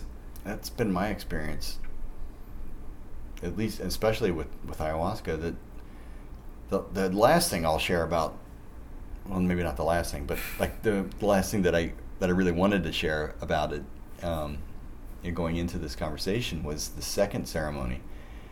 Um, and, and what I got out of that, and it was, I, I think it was the plant showing it to me. I um, we drank the ayahuasca, and they asked, "You want a bigger dose or a same dose this time?" And Martha said, "You know, your dose was good for you, right?" I said, "Yeah, it was fine." But in the back of my head, I was thinking, I, I think I need more tonight. But I was like, well, I'll just trust them. I'll just take what they give me. And if for whatever reason, it just wasn't very strong. I wasn't feeling, I wasn't seeing the visions. Every time they would start up, I would try to focus on them and they'd just sort of disappear. Um, I wasn't even feeling the sort of like what they call the mareación, which is like a dizziness, like a drunkenness, like kind of like, it's like a little hard to walk. It just makes you really heavy and you just want to lay there and just experience the the experience. And it that wasn't very strong. You know, I threw up once, and, and I just was laying. I was like, ah, this is not really happening for me tonight. I should have taken more, but now it's too late because I don't want to be up all night long. You know, I want to try to get some sleep. You know, it's like all of this, like me being cranky with the experience that I was having and thinking it should be some different way. Like it's not right. That's that I can that like I didn't do it right, or I should have. You know, all these thoughts like I'm not doing it right. Mm and eventually I go back in and I, and I lay down and um, Mitsu, the Japanese shaman, comes around and he's working with me. And for some reason, I'm finally able to kind of like let it let go into the experience a bit more, and some thoughts start to come up. And this thought comes up that I can't be powerful by myself. I don't know where that came from. It just that's just like it just like crystallized in my consciousness in the moment. And he makes the sound and gets up and walks away. I'm like, ah, that was the message I was supposed to get. Okay. I'm like, yeah, man, I've been a one man show my whole life. I started my own businesses. Like, I never went to work for anybody. I started a business in college, started another business, started another business. I've primarily been like a one guy, you know, one, one person operation. And um, I've been fortunate that I've been able to make you know a living doing that, and there is only so much power you can have when you're by yourself. You know, there, you only have so much leverage when you when your message is one at a time, one person at a time. You know, like you can any big business, you know, obviously makes a lot of money by having multiple people working for them, um, and the people who are the biggest teachers in the world have big platforms. You know, they and they've got people around them that are helping them, you know, like that kind of thing. Anyways, so I, I, I see this. I'm like, oh yeah, I got to stop being afraid to let other people help me. You know, I gotta I gotta share my story. I gotta be, which is kind of why I was excited to get together with you and talk about this because like it's it's kind of a new thing for me. So here's where the night got interesting. So that I had that experience. I got ah, I got to get out of my head. I got to be with other people. And then know, I, lay, I lay there and I'm like, well, there going to be more that comes? And I'm like, no, I don't think so. I think I might be done for the night. I thought, well, I might as well sit up and watch this whole thing. And I sat up and I'm watching the shamans work and I'm watching people go through their things. Some of them are laughing, some of them are crying, some of them are just asleep and snoring. It's very different for everyone and it's just beautiful. I just I get in that moment how beautiful it is, how lucky I am to be alive, how lucky I am to be able to have that experience, to be with these incredibly gifted healers, working with all these this disparate group of people, these nine Japanese girls who were all having different experiences. It's just it just occurred like really beautiful. And then it hit me. I spent the whole first part of that evening resisting how it was going thinking it should be different than it was, thinking I should have asked for something else, just like all the self doubt, all this stuff. I was just focused on what was wrong or what what I wanted to be different. I wasn't present to what was, to what to what is, to what's so. As soon as I got present to what was happening, I'm like, this is the most beautiful experience I can imagine. Hmm. And then it hit me. I lived my whole life that way. I run around thinking things should be different. And it's what keeps illness in place. We resist how our bodies feel. We resist the anxieties that we have. The we we tr- trying to like just feel good all the time in our culture. I think a lot of us, especially me. You know, I've been an athlete all my life, and I always want to feel good because I always want to be able to perform. I want to be able to like just you know feel full of energy and not be tired. And that's just not how it is. You know, we get tired, we get sore, we get you know our bodies tell us we need sleep or we need food or you know or something tells us we need to pay attention to something and we spend a lot of time trying to stop those signals. It's like we're trying to put tape on the idiot lights on our cars instead of paying attention. Like, oh, there's a reason I don't feel good. You know, for some for some of us, we have these shitty jobs that we don't like, and or we're in relationships that don't work, or you know, there's all the kinds of reasons that we're we don't, we're just not paying attention to the signals that we get, and or we don't even recognize how how lucky we are and, and we're not grateful for what we have. You know, it's like you can go both ways. So it just showed me that I, I spent a lot of time resisting Mm. Mm. instead of just accepting how things are. It's like the serenity prayer, you know. God grant me the, what is it? God grant me the, um, I've forgotten what it is. Grant me the strength to accept that which I can't change and change that which I can't accept. It's it's something like that. It's it's the wisdom Oh, right. to accept. Man, I wish I could remember right Yeah. now because it's a great prayer. Yeah. But it's basically accept what accept what um, What can't be changed. what can't be changed. Give me the courage to change what can be changed, and know and the And the- wisdom to know the difference. The wisdom to know the difference. So Yeah. it's like it really is a beautiful way to live Yeah. life. You know, people who are in twelve step programs, you know, when they really embrace that, it gives them a lot of power, a lot of freedom, a lot of peace, and and that's just like available for all of us. You don't have to be an addict to Right. to live your life that way. But that that ceremony showed me that, and it it as soon as I saw it, it inspired me to write a book about how to be present. And writing the book about it will have will be the thing that helps me to continue to practice it. You know, because it's like everything. I had a teacher in acupuncture school who said life is not a one walk dog. You know, you can't just like walk that dog once and expect the dog to be happy. You got to keep walking the dog. You know, you got to keep being present. You got to, keep remembering that life is really amazing and I have it Mhm. really good, and there's amazing people around all the time, and Mhm. I miss them because I get caught up in my little worries Mhm. about things. Mhm. And so that, that for me, that was the the most powerful ceremony, and and on the onset, it it was the least powerful. There was like the least seeming to be happening. No crazy visions, no, you know, body sensations. Like it was like I almost felt normal, and then but suddenly had the realization that life's amazing. Wake up, pay attention to it. Yeah. Yeah. You're mean- missing it if you're not. Right. It, it reminds me that, like, more important than whatever's being ingested is the set and the setting. You've heard that before with Yeah, any sure. psychedelic experience, really with any intentional experience, and um,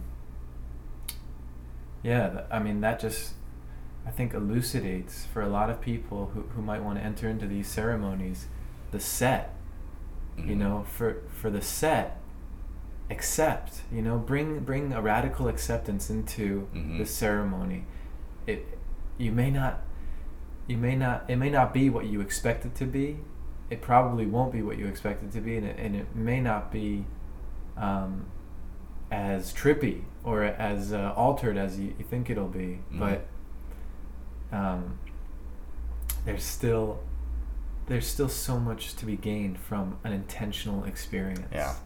Yeah, it's the truth. So yeah, and, and I've also heard it said that like you know we can take psychedelics and um, and, and and content can change dramatically. Like the walls can start melting and the Mhm. leaves can start talking and the sun can turn purple.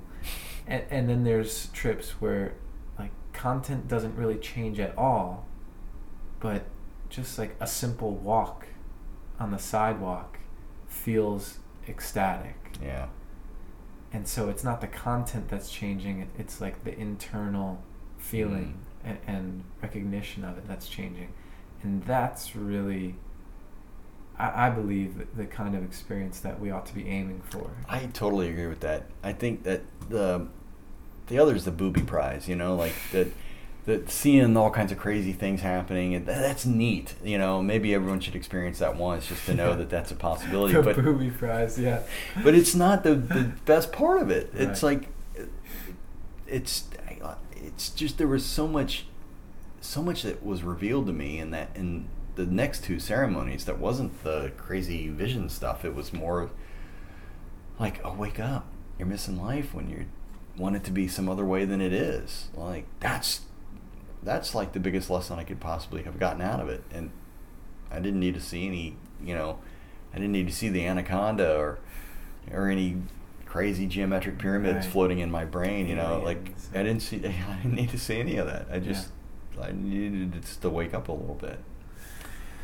Yeah. Beautiful story, beautiful. Yeah, it was amazing. I somebody asked me the other day, so would you would you do it again? I said, I don't know, man. Give me another couple weeks for it to sort of like come in. And, you know, the first week back was nothing felt normal, and um, my body was still like reacting to foods. I any of the foods that weren't on the diet when it, were making me feel really sick to my stomach. It took it took a week and a half for me to be able to kind of eat quote unquote normal again, and I eat a pretty healthy diet as it is, but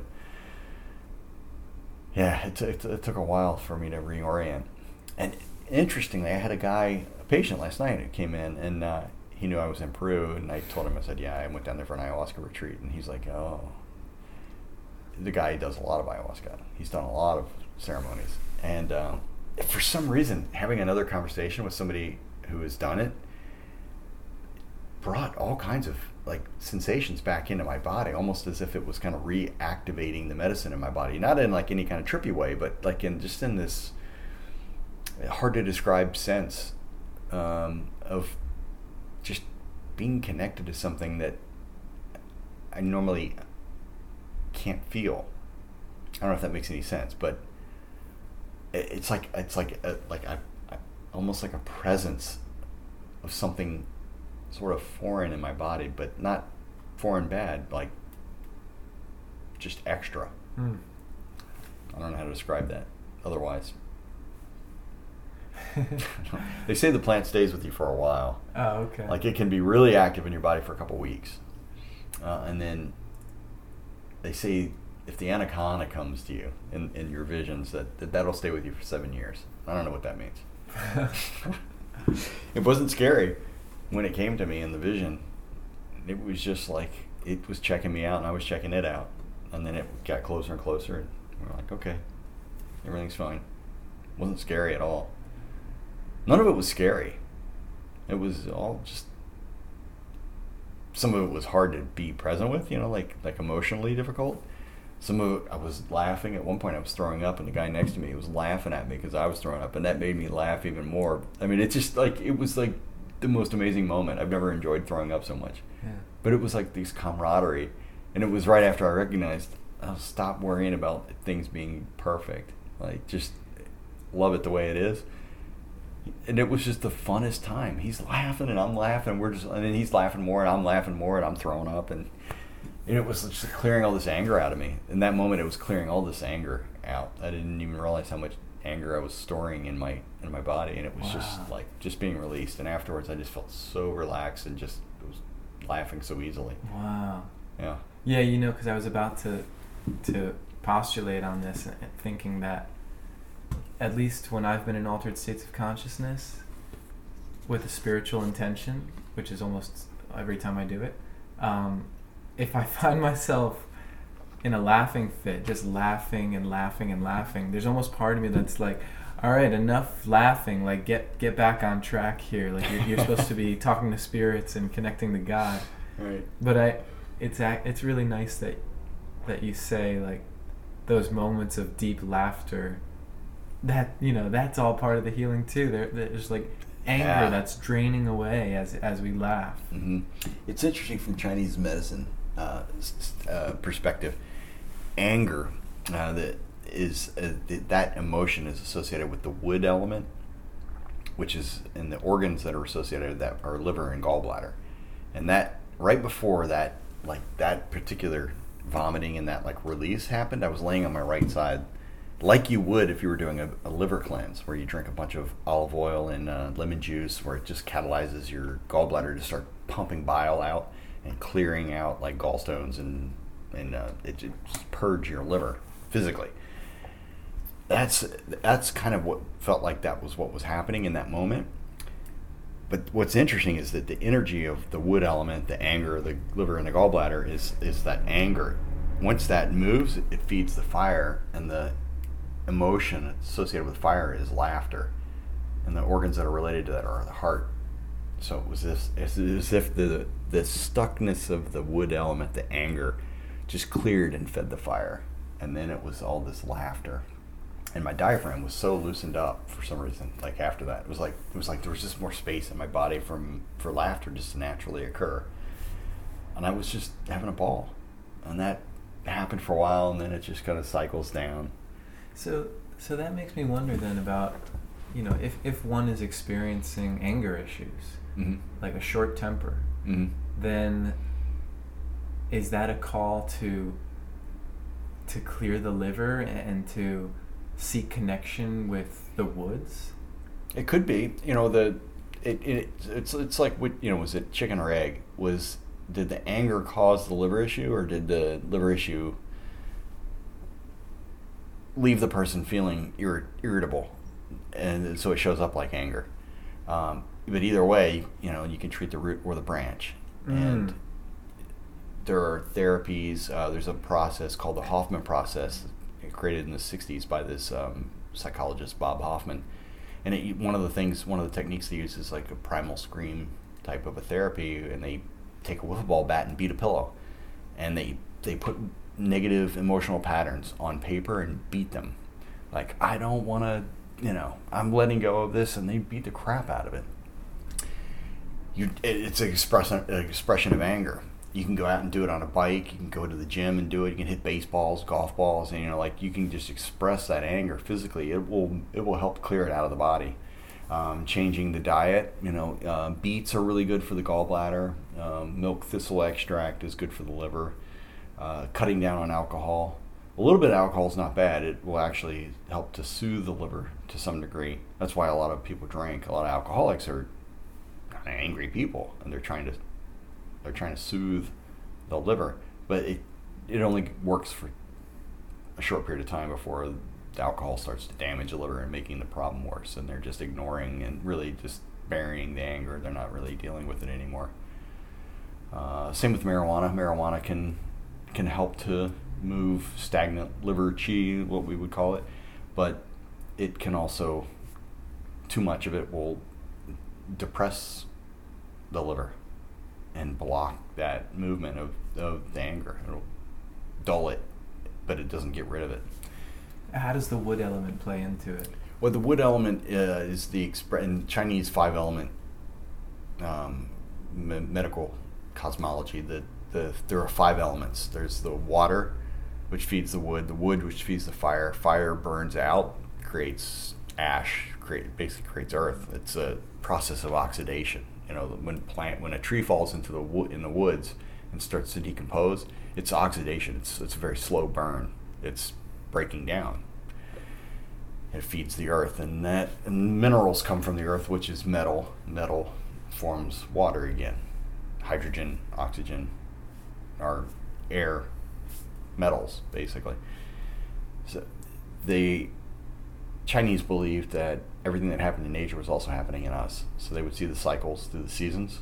The winter is the water the springtime is the wood the summer is the fire the late summer which is the harvest is the earth and then the late fall before the winter is the, the metal element. And each of these is an energetic movement. And in each of them they mapped on were different emotions. So the water is fear or courage is, is the you know counterpart. Uh, wood is anger or uh, like benevolence. Um, fire is uh, is joy, laughter, or sadness when it's lacking. Earth is is worry, or or thoughtfulness, nurturing, and then back and then uh, the metal is grief uh, or inspiration. Mm. The organs associated with the metal element are the lungs, and then the large intestine. So taking in and letting go. And uh, so the wood element, the organs associated with that are the liver and the gallbladder. And the energetic expression shows up as as uh, like like a plant bursting through the soil, trying to get to the sunshine.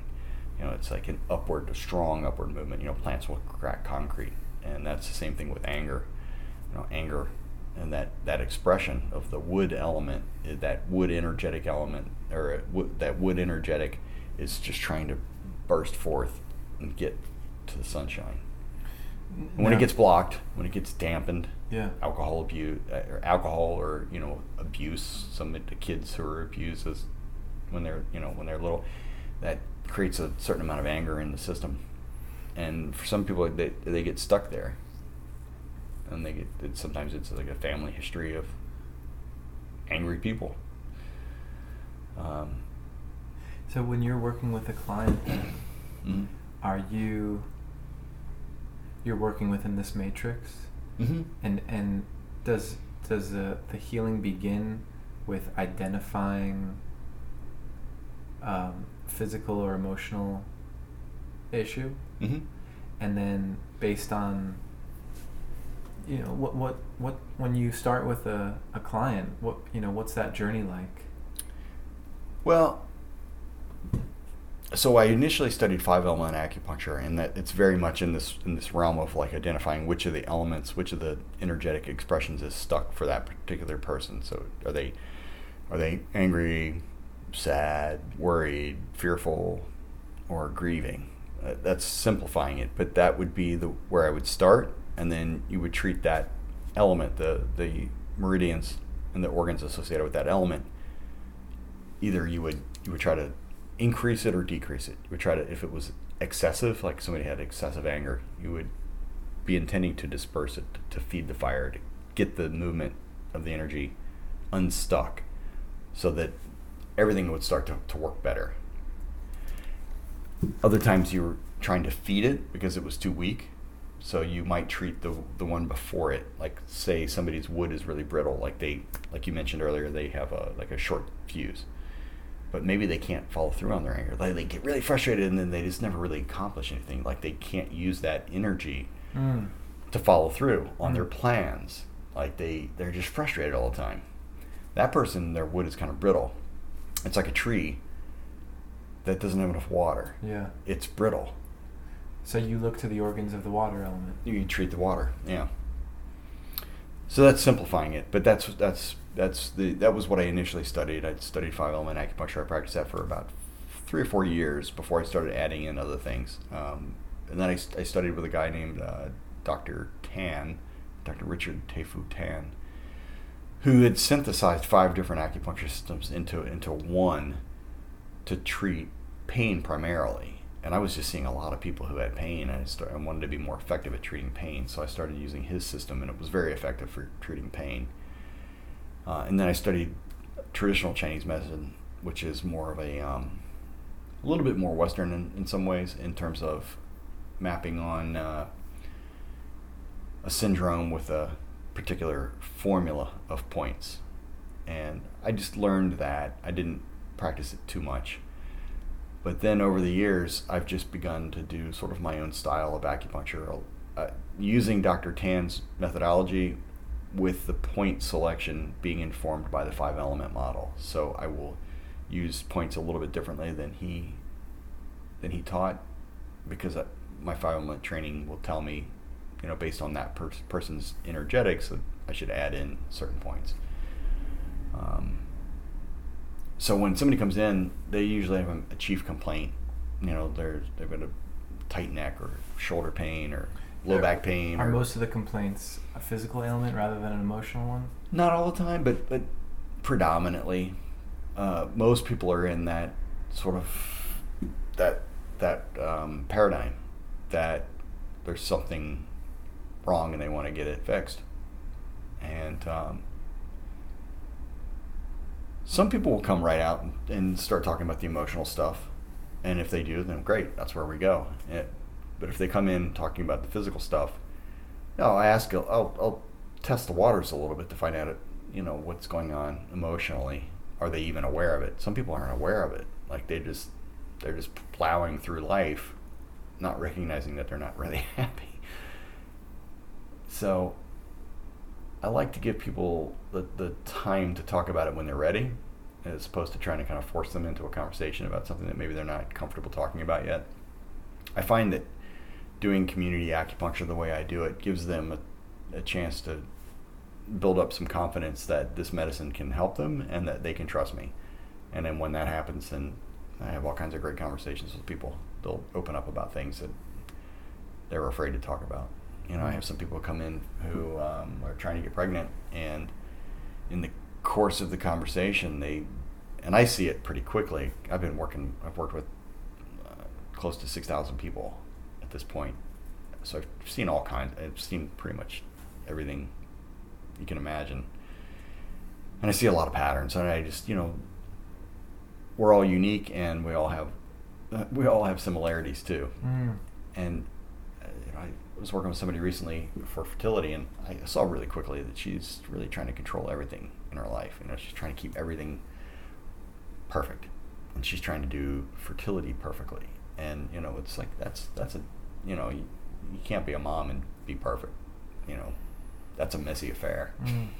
Kids will push you; they will push every button you have, and um, her trying to hold everything together and like do everything right is takes an enormous amount of energy, and she's tired, and she doesn't recognize it, and so that's one example. A lot of people are just stressed out. Yeah. You know, the, the, the doctors used to say, "Go take a vacation or get pregnant," and there's some truth to that. Like, it, there's there's the way the brain works is that if it assesses that you're under stress, that you're sort of uh, under attack, you know, the the fight or flight response is active. If the brain assesses that, it's it doesn't send the signals to your to your ovaries and your uterus that it's prime time to get pregnant. It really will shut that thing down. You know, it, it's true for men too. When people feel relaxed and happy, it's way easier to get pregnant. Mm. And acupuncture helps people to feel more relaxed. It can reset the um, the stress response in the brain. It can. It's, it's essentially like coming in and taking a vacation a couple times a week.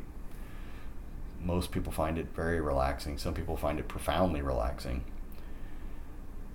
And when you're more relaxed, your blood flows more easily. Your breathing slows down and becomes deeper. Your heart rate variability uh, becomes optimized. Your nervous system down regulates.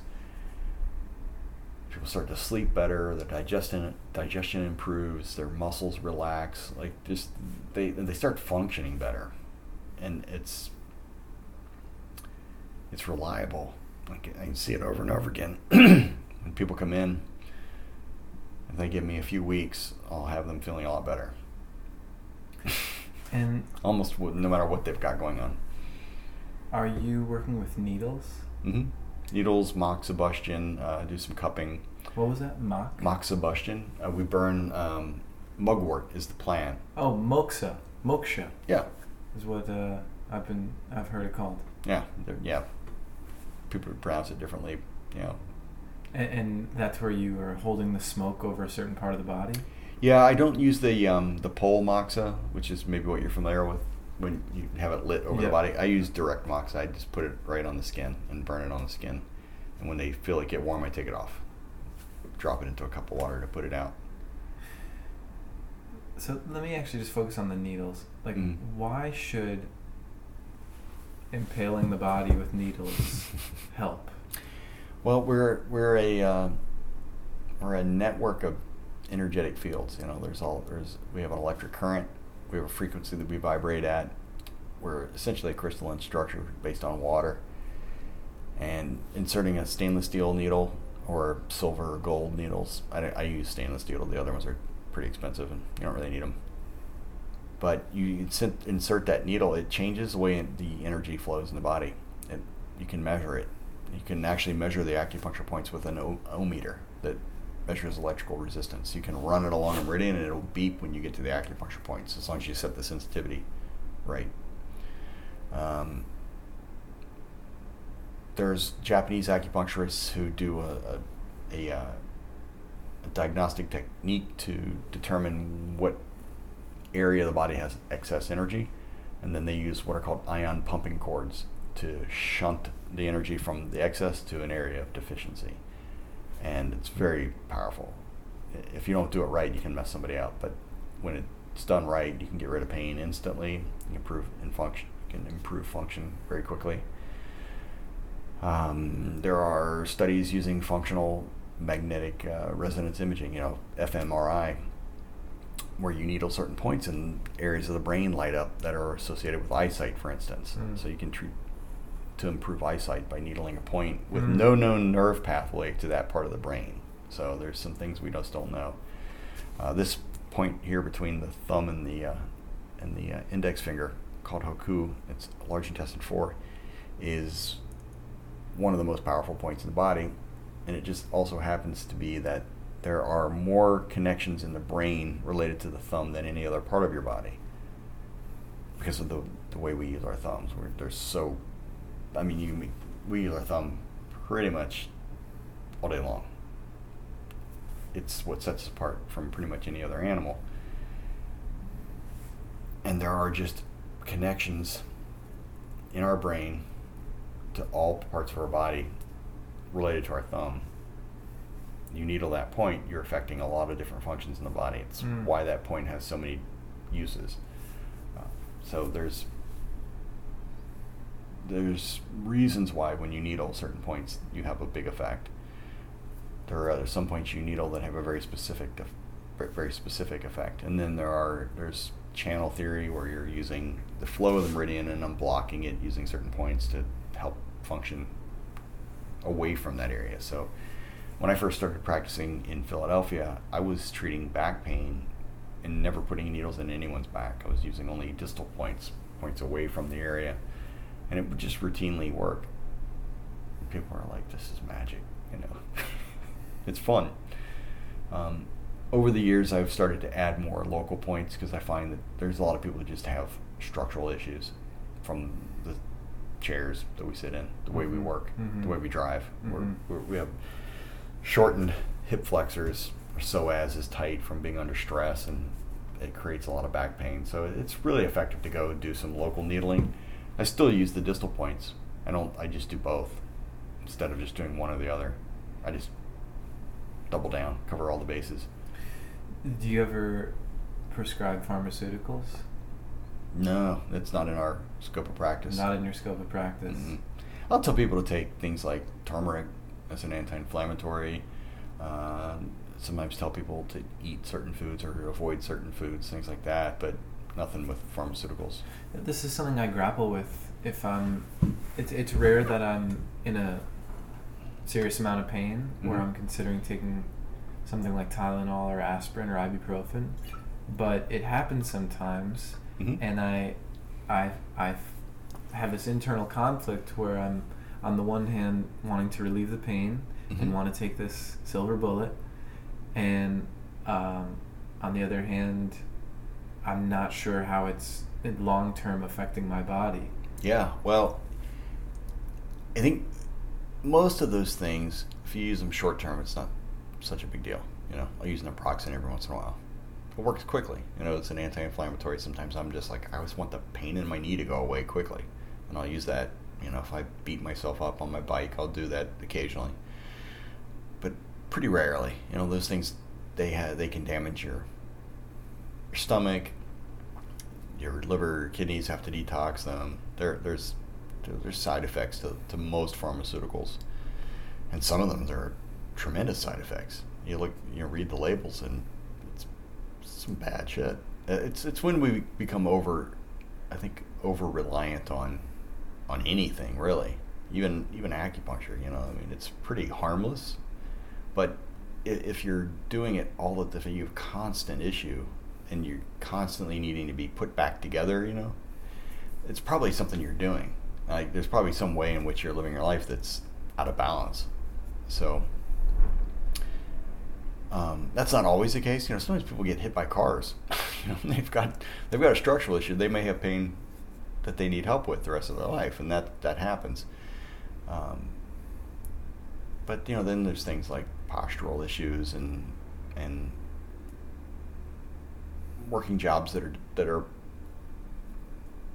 too demanding, you know, for us. Yeah, it makes me wonder. Uh, is it too simplistic to say that stress is at the root of, of almost all physical ailments? It's at the root of probably 80 to 85 percent of of what we've got going on, and then you know nothing's ever just cut and dry. You know, they, it, stress compounds a lot of things. So sometimes people have a repetitive injury, Uh-huh. and then you have stress on top of it. Right.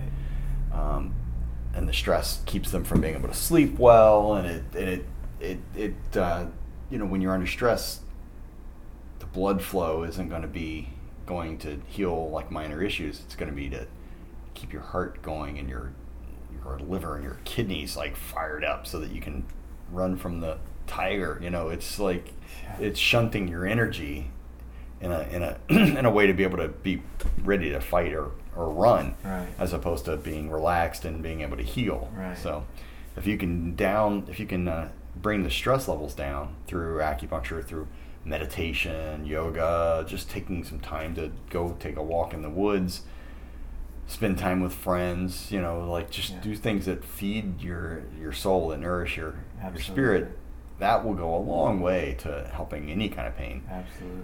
And then you know you can get some help with you know acupuncture, massage, chiropractic, foam rolling, you know self stretching, things like that that will help to loosen up tight muscles. I see a lot of people with knee pain, and once they start to loosen up their their IT band, the muscles in their thighs, their, knee pain goes away. Is you just you just loosen up those connections, the tendons, the blood flow returns, and then the body can heal. It's just when we're under constant strain, either physical or emotional strain, that it makes it difficult to heal.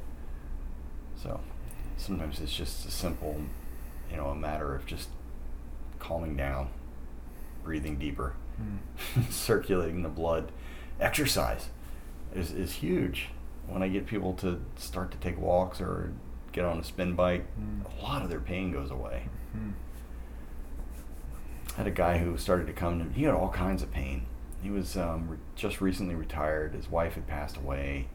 He was depressed. I mean, he was he was practically suicidal, and he had a ton of pain. And over the course of about eight months, I got him out of pain, got him feeling more relaxed, got him feeling even a little energetic, and he started to exercise. Then he got a bike, and then he started riding a bike all the time, and he's doing great. And he doesn't come for acupuncture anymore. Mm. He just, he's spending time on a bike with a friend of his, and he, he's gone for longer and longer rides because he feels stronger and stronger, and, and the, he doesn't have the pain, and he's excited about life again. It's just sometimes we need a little bit of a, you know, help to get back on the bike, so to speak. You know, get Yeah. get back on your feet, Yeah. get back out there, get Yeah. back in the game Yeah. Absolutely. walk it off, get back in the game. You know, it's like there's a lot of wisdom in those things we learn in sports, and Yeah, I guess you know, my my feeling about it is, you know, whether it's whether it's an ayahuasca ceremony or um, an acupuncture session Mhm. or uh, you know those moments with the doctor, mhm. those are really just like drops in the ocean of our lifestyle. You Mhm. know, our lifestyle is really that's where we can either progress or we can fall back. And Mhm. and so you know, I feel like the work of a healer is really to bring about a positive transformation in the lifestyle it's not to nurture an attachment or dependence to the healing modality itself. No, no. It, it you know, I, I I'm in business to put myself out of business. You know. Right, like, right. you know. So refreshing to have a doctor feel that way. It's you know I, I have people who come regularly because they really like it, but the ones who I, I, I this is something the plants told me. This is you know the, the plants told me several things about working with my patients, which was really cool. I didn't expect that. I went, didn't go in there asking for it, but there's like these visions came to me about certain things to say, certain things with the way I interact with people. And one of them, one of the messages was if the patient comes in and the complaint is there every week, that's then that's not why they're coming. That's just that's just something that's getting them to get help. There's something else going on. If the thing doesn't change, but they keep coming, that- that- that's not that's not why they're coming. Mm. It might be that they just need a sense of connection to someone. They need somebody to pay attention to them. Mm. Like they just need that. They need someone to help them. And some people have, like I said, chronic things brought on by accidents. You know, they, they had a surgery that went bad, or they got hit by a car, or they had a birth defect, or something. You know, there's some something really structural, and then we're like, oh yeah, you, that's you, you need help. But there there are people who come in and and uh, you know their their symptom doesn't really change much. And after a while, I say, "Why are you coming in?" You know, like if you keep because I don't make them come in; they keep booking the appointments. And a lot of them will break down and be like, "This is the only thing that gets me through week to week. I just, it just, my my my issue isn't going away. I just feel so much better. I just feel better in general. So if I get stuck on trying to fix some problem, I'll miss that there's a, there's more to life than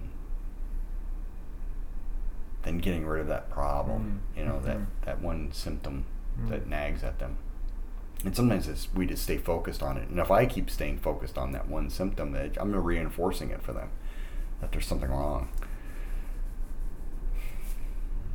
The plant revealed that to you. Yeah. Yeah. Yeah, and it's And and I do. And, you know, if somebody's not getting better, I'm like, well, maybe you should see somebody else. You know, Right. most people get better. Yeah. Most people feel better. They know it. They they they know they're making progress. They're pro- they're, they're sometimes it's slow and progressive. Sometimes it's immediate. Like every once in a while, it's like a miracle. But mostly, it's just that people start to feel better and start to function better, and and over time, their confidence in their ability to heal and to feel normal over overtakes their fear that they're not going to get better or that there's something wrong. And then they just stop thinking about that thing that was bugging them when they first came in and they they're just thinking about being happy getting on a bike going for walks again. Like they just it just like fades away and goes away that's what i like to see Yeah, it kind of reminds me of when you were on your your second night and you were feeling resistance mm-hmm.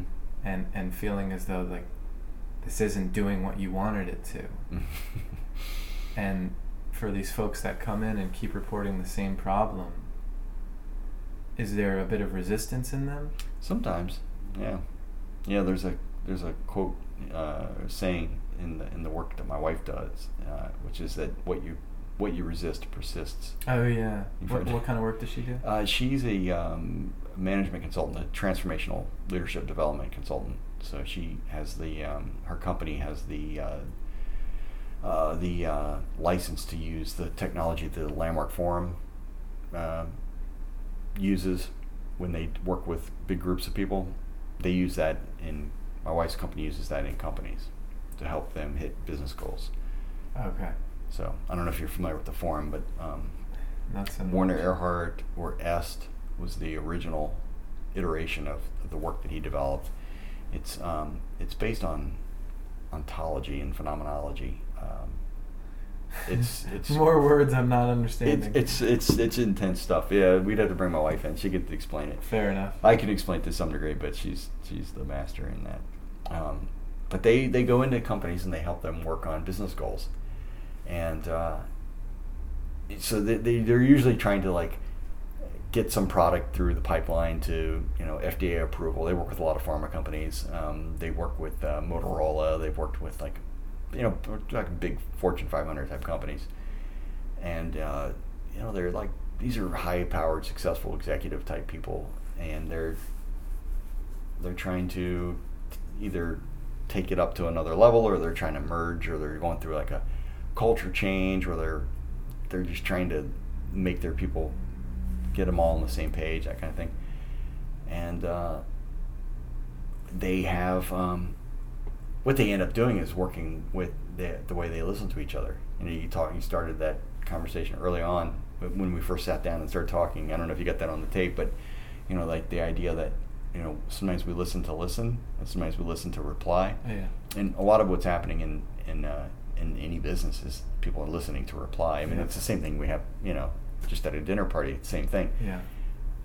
People's leadership strategies get them to a certain level, and a lot of people's leadership strategies were developed in their childhood. And a lot of the top, you know, CEOs were people who came from unfortunate backgrounds. Like they they had they were like a single mom. Uh, maybe they had an abusive parent. Like they, they over, a lot of those guys, or I say guys because most CEOs are men, but a lot, you know, men and women, they're they're like people who are overcoming something Yeah. and they are continuing to try to overcoming overcome something. But at some point, they hit a ceiling where that strategy just doesn't work that well anymore because maybe they're continuing some like you know like bombastic like you know everyone's going to do what I want you know and that got them to a certain degree. But at some point, people just don't want to work with you anymore if you're a big jerk like that. Right. Or maybe you got there by doing it all yourself. You know. Yeah. Like you just like you just put your head down and you grind it 80 hours a week and you just you just that's how you're going to make it. But you can't do that forever. And people around you want to contribute. Nobody wants to work for the one person who does everything. They want to be part of the effort. They want to be part of the winning team too, you know. Sure. So, anyways, my wife, uh, the way they work is like they help people to start to see where they generated these these success strategies when they were little kids, and they Uh-huh. and the way they talk to people, the way they listen. Interesting. It's it's amazing. She comes home and tells stories that just re it makes me have hope for humanity. That like that, yeah, companies, you know, they do a lot of bad stuff in the world, we can say, but they also do a lot of good stuff, and that they have the potential to. they have the potential to and and a lot of people especially younger people now want to they don't want to just have a job. They want to make a difference in the world. Like a lot of people are waking up to yeah we got to change course.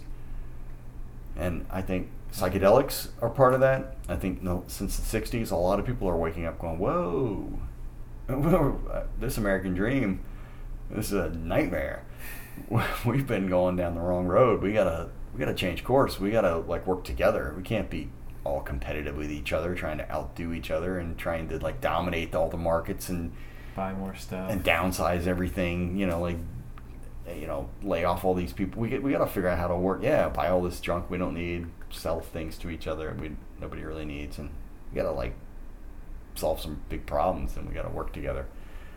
So they're doing that by having people kind of go deep without any kind of you know psychedelics. There's, they don't need you don't you don't need that. They're they're they're like modern day shaman. They're helping people to see what they can't see. Huh. There's a concept uh, in that world called uh, "what you don't know, you don't know." There's what you know. There's what you know you don't know, and then there's what you don't know that you don't know. And what you don't know that you don't know is your blind spot. And that's where having a coach comes in handy. You know, like because we get in our own way, we get stuck in our patterns. We think we know what we're doing. We just I just got to try it harder and harder, and I'll, I'll get there someday.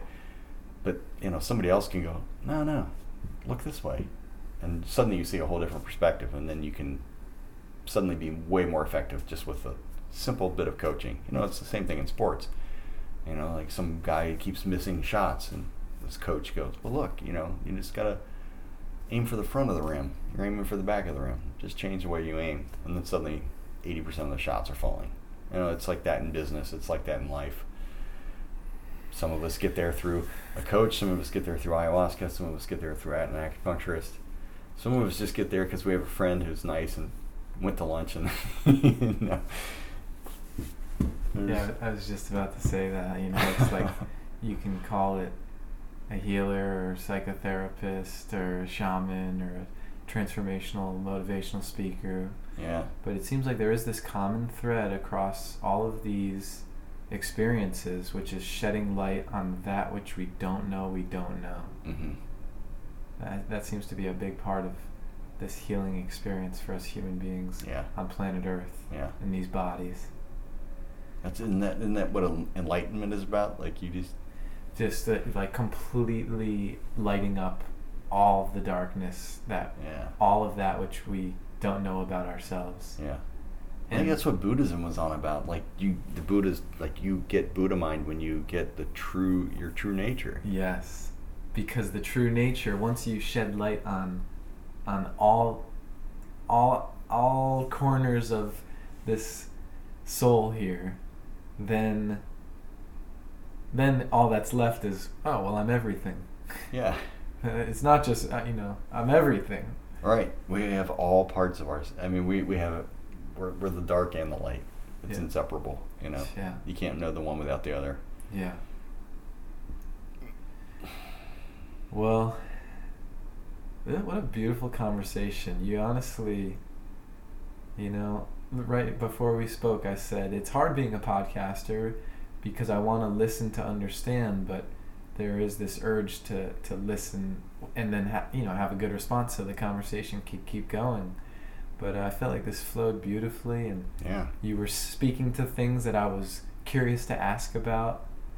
So, minimal editing here. I think this will just be a nice, easy one Nice. to get out to the people. Cool. Any closing words? Man, what can I say? Um, try it for yourself. You know, like I I think that you know you're ready for what you're ready for when you're ready for it, and you know if you're curious about any of this stuff, you know any of these things that we talked about, just kind of go with one of them, see where it takes you. You know. I don't know what else to say. I started meditating when I was ten. I was kind of lucky. I, I had a had a very nervous stomach and had a teacher that was really mean. And I ended up in the hospital one night. The doctor came in. They ran all these tests, and they said, "Son, we can't find anything wrong. We think you just need to learn to relax." And I had been reading Popular Science magazine about biofeedback, so I went to the library, got books about biofeedback. Realized I couldn't afford the equipment back in the '70s, so but that led me to meditation, and I just started meditating, and I was able to see that you can have pain but not be the pain. I was able to, to sort of like separate from it and relax into it and breathe into it and let it go. And that opened the door for me. Like that was that was the thing that shifted my mind and opened me to all the other stuff that's then come later. And I'm, you know, 52 and just now did ayahuasca, you know. That's when I was ready for it. Some but my daughter was ready when she was 17. She'll have a different trajectory in life, you know, Mm-hmm. than me. And I guess anybody who's listening who maybe has like questions about it or maybe is um, skeptical, you know, eh, that's fine. You don't have to do that stuff. Yeah. If you want to, don't hold yourself back. But if you don't want to, don't do it. Sure. Find your way. Find your way. There's a whole universe of healing that exists outside of our Western medical system. It's really amazing. I just and I just keep finding. I've been studying this stuff for a long time, and I just keep finding new things. There's just all kinds of different ways to do this work. Enjoy it. Well, it is beautiful work. yeah. Thank you. Thank yeah. you, Dave. Schiman. Thanks for coming out. I'm glad we met. Yes, yes, indeed. Peace.